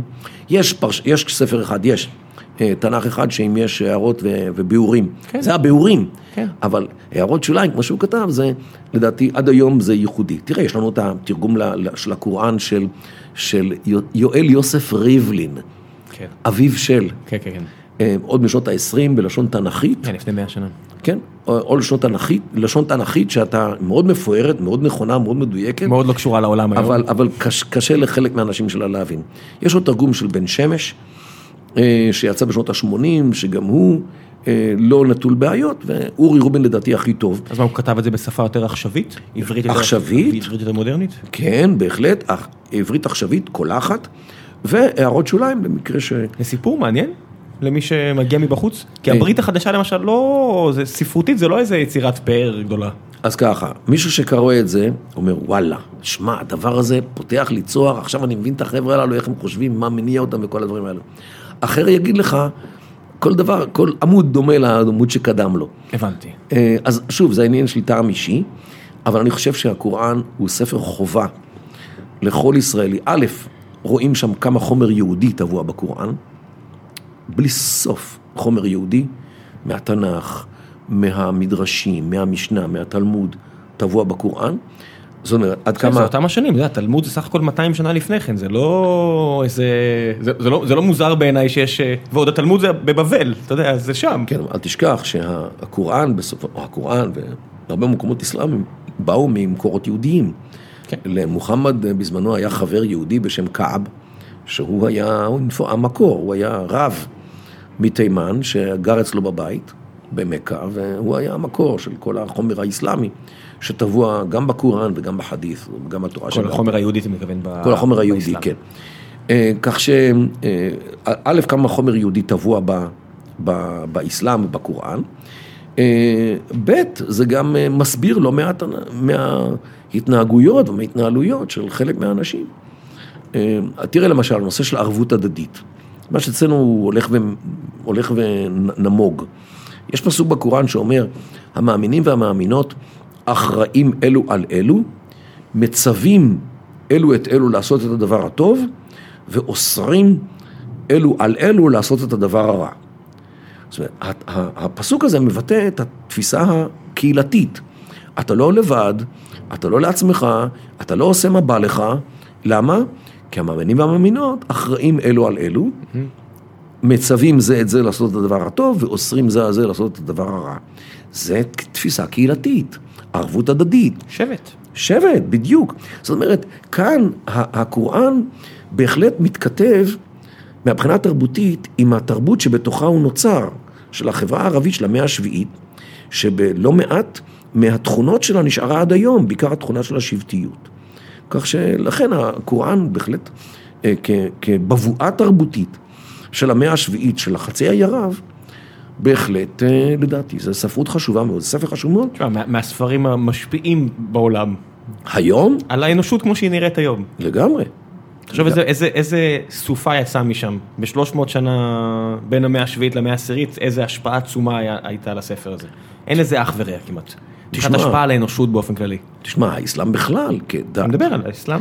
כן. עצם העובדה שהאסלאם התיר למוסלמים לכבוש את ארצות האחרים, ול... מה זה התיר? דחף אותם לעשות זאת. כן, כן, אפשר להם, פתח להם את... תשמע, הכיבושים שהיו שם, קוראים לזה פותוחת, זאת אומרת, לפתוח את, הארצות הללו בפני, בפני האסלאם, רזוואט, פלישות. זאת אומרת, אה, אה, הרעיון האסלאמי היה, אנחנו נתאחד תחת, במקום להילחם אחד עם השני כשבטים, בואו נתאחד תחת אה, האמברלה של אללה, ואת האגרסיות שלנו נוציא נגד אחרים. יפה, זה, זה האסלאם. מה שהם לא, לא משכילים לעשות היום. למה דווקא? הם עושים את זה לא, לא רע. אה, א', איך אתה יכול להגיד לא רע? אתה יודע, זה כישלון חרוץ. זה שהאסלאם נכשל בלשים שלום לא, בין אפילו, מוסלמים, אבל אפילו המטרה הזו של להוציא את זה החוצה מבעד לגבולות עכשיו. תראה, הם עושים את זה היום בצורת הגירה.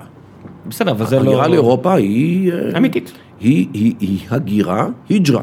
כמו שמוחמד הגיר ממכה למדינה, מאדם נרדף, מסכן, כמעט נרצח במכה, הפך להיות לשליט במדינה. זה מה שהם עושים היום לאירופה.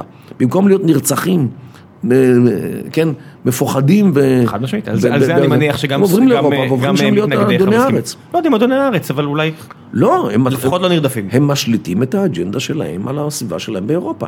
שריעה לא, אה, כל מיני, אה, כן. כן, אזורי, אזורים שאסור בהם להכניס אלכוהול. יש היום שלטים ב, בלונדון. יש אזורים באמסטרדם, בלונדון, כן. בכל מיני ערים שבאמת, אומרת, אה, כן. הם באים כמו- לשם- כמו- כמו קהילות של יהודים בברוקלין, כמו, כן. לא, בברוקלין, אם, את, אם תלך עם חזיר, עם סנדוויץ' של חזיר, לא, זה לא, כי הם הם לא בתוך הרוסיה. כלום. אין- אין אין- אין להם את המספרים הסופיים. אף אחד לא יגיד לך כן. כלום. אבל אה, שם יש אה, מה שנקרא Sharia compliant zones,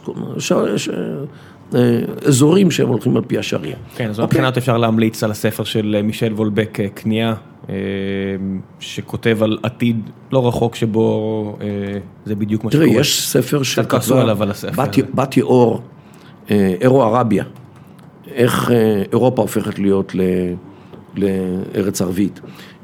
מלאני פיליפס כתבה ספר תחת השם לונדוניסטן, איך שבריטניה הופכת להיות למדינת טרור מבפנים. יש לא מעט אנשים שהצביעו על התופעה והראו את הדברים הללו כפי שהם מוסמכים. השארנו לא מעט אה, המלצות קריאה למי שירצה. תודה רבה, דוקטור קידר, היה, היה לי העונג. אה, חבר'ה, אני איתכם, אני אפגש בשבוע הבא. ביי ביי. אינשאללה.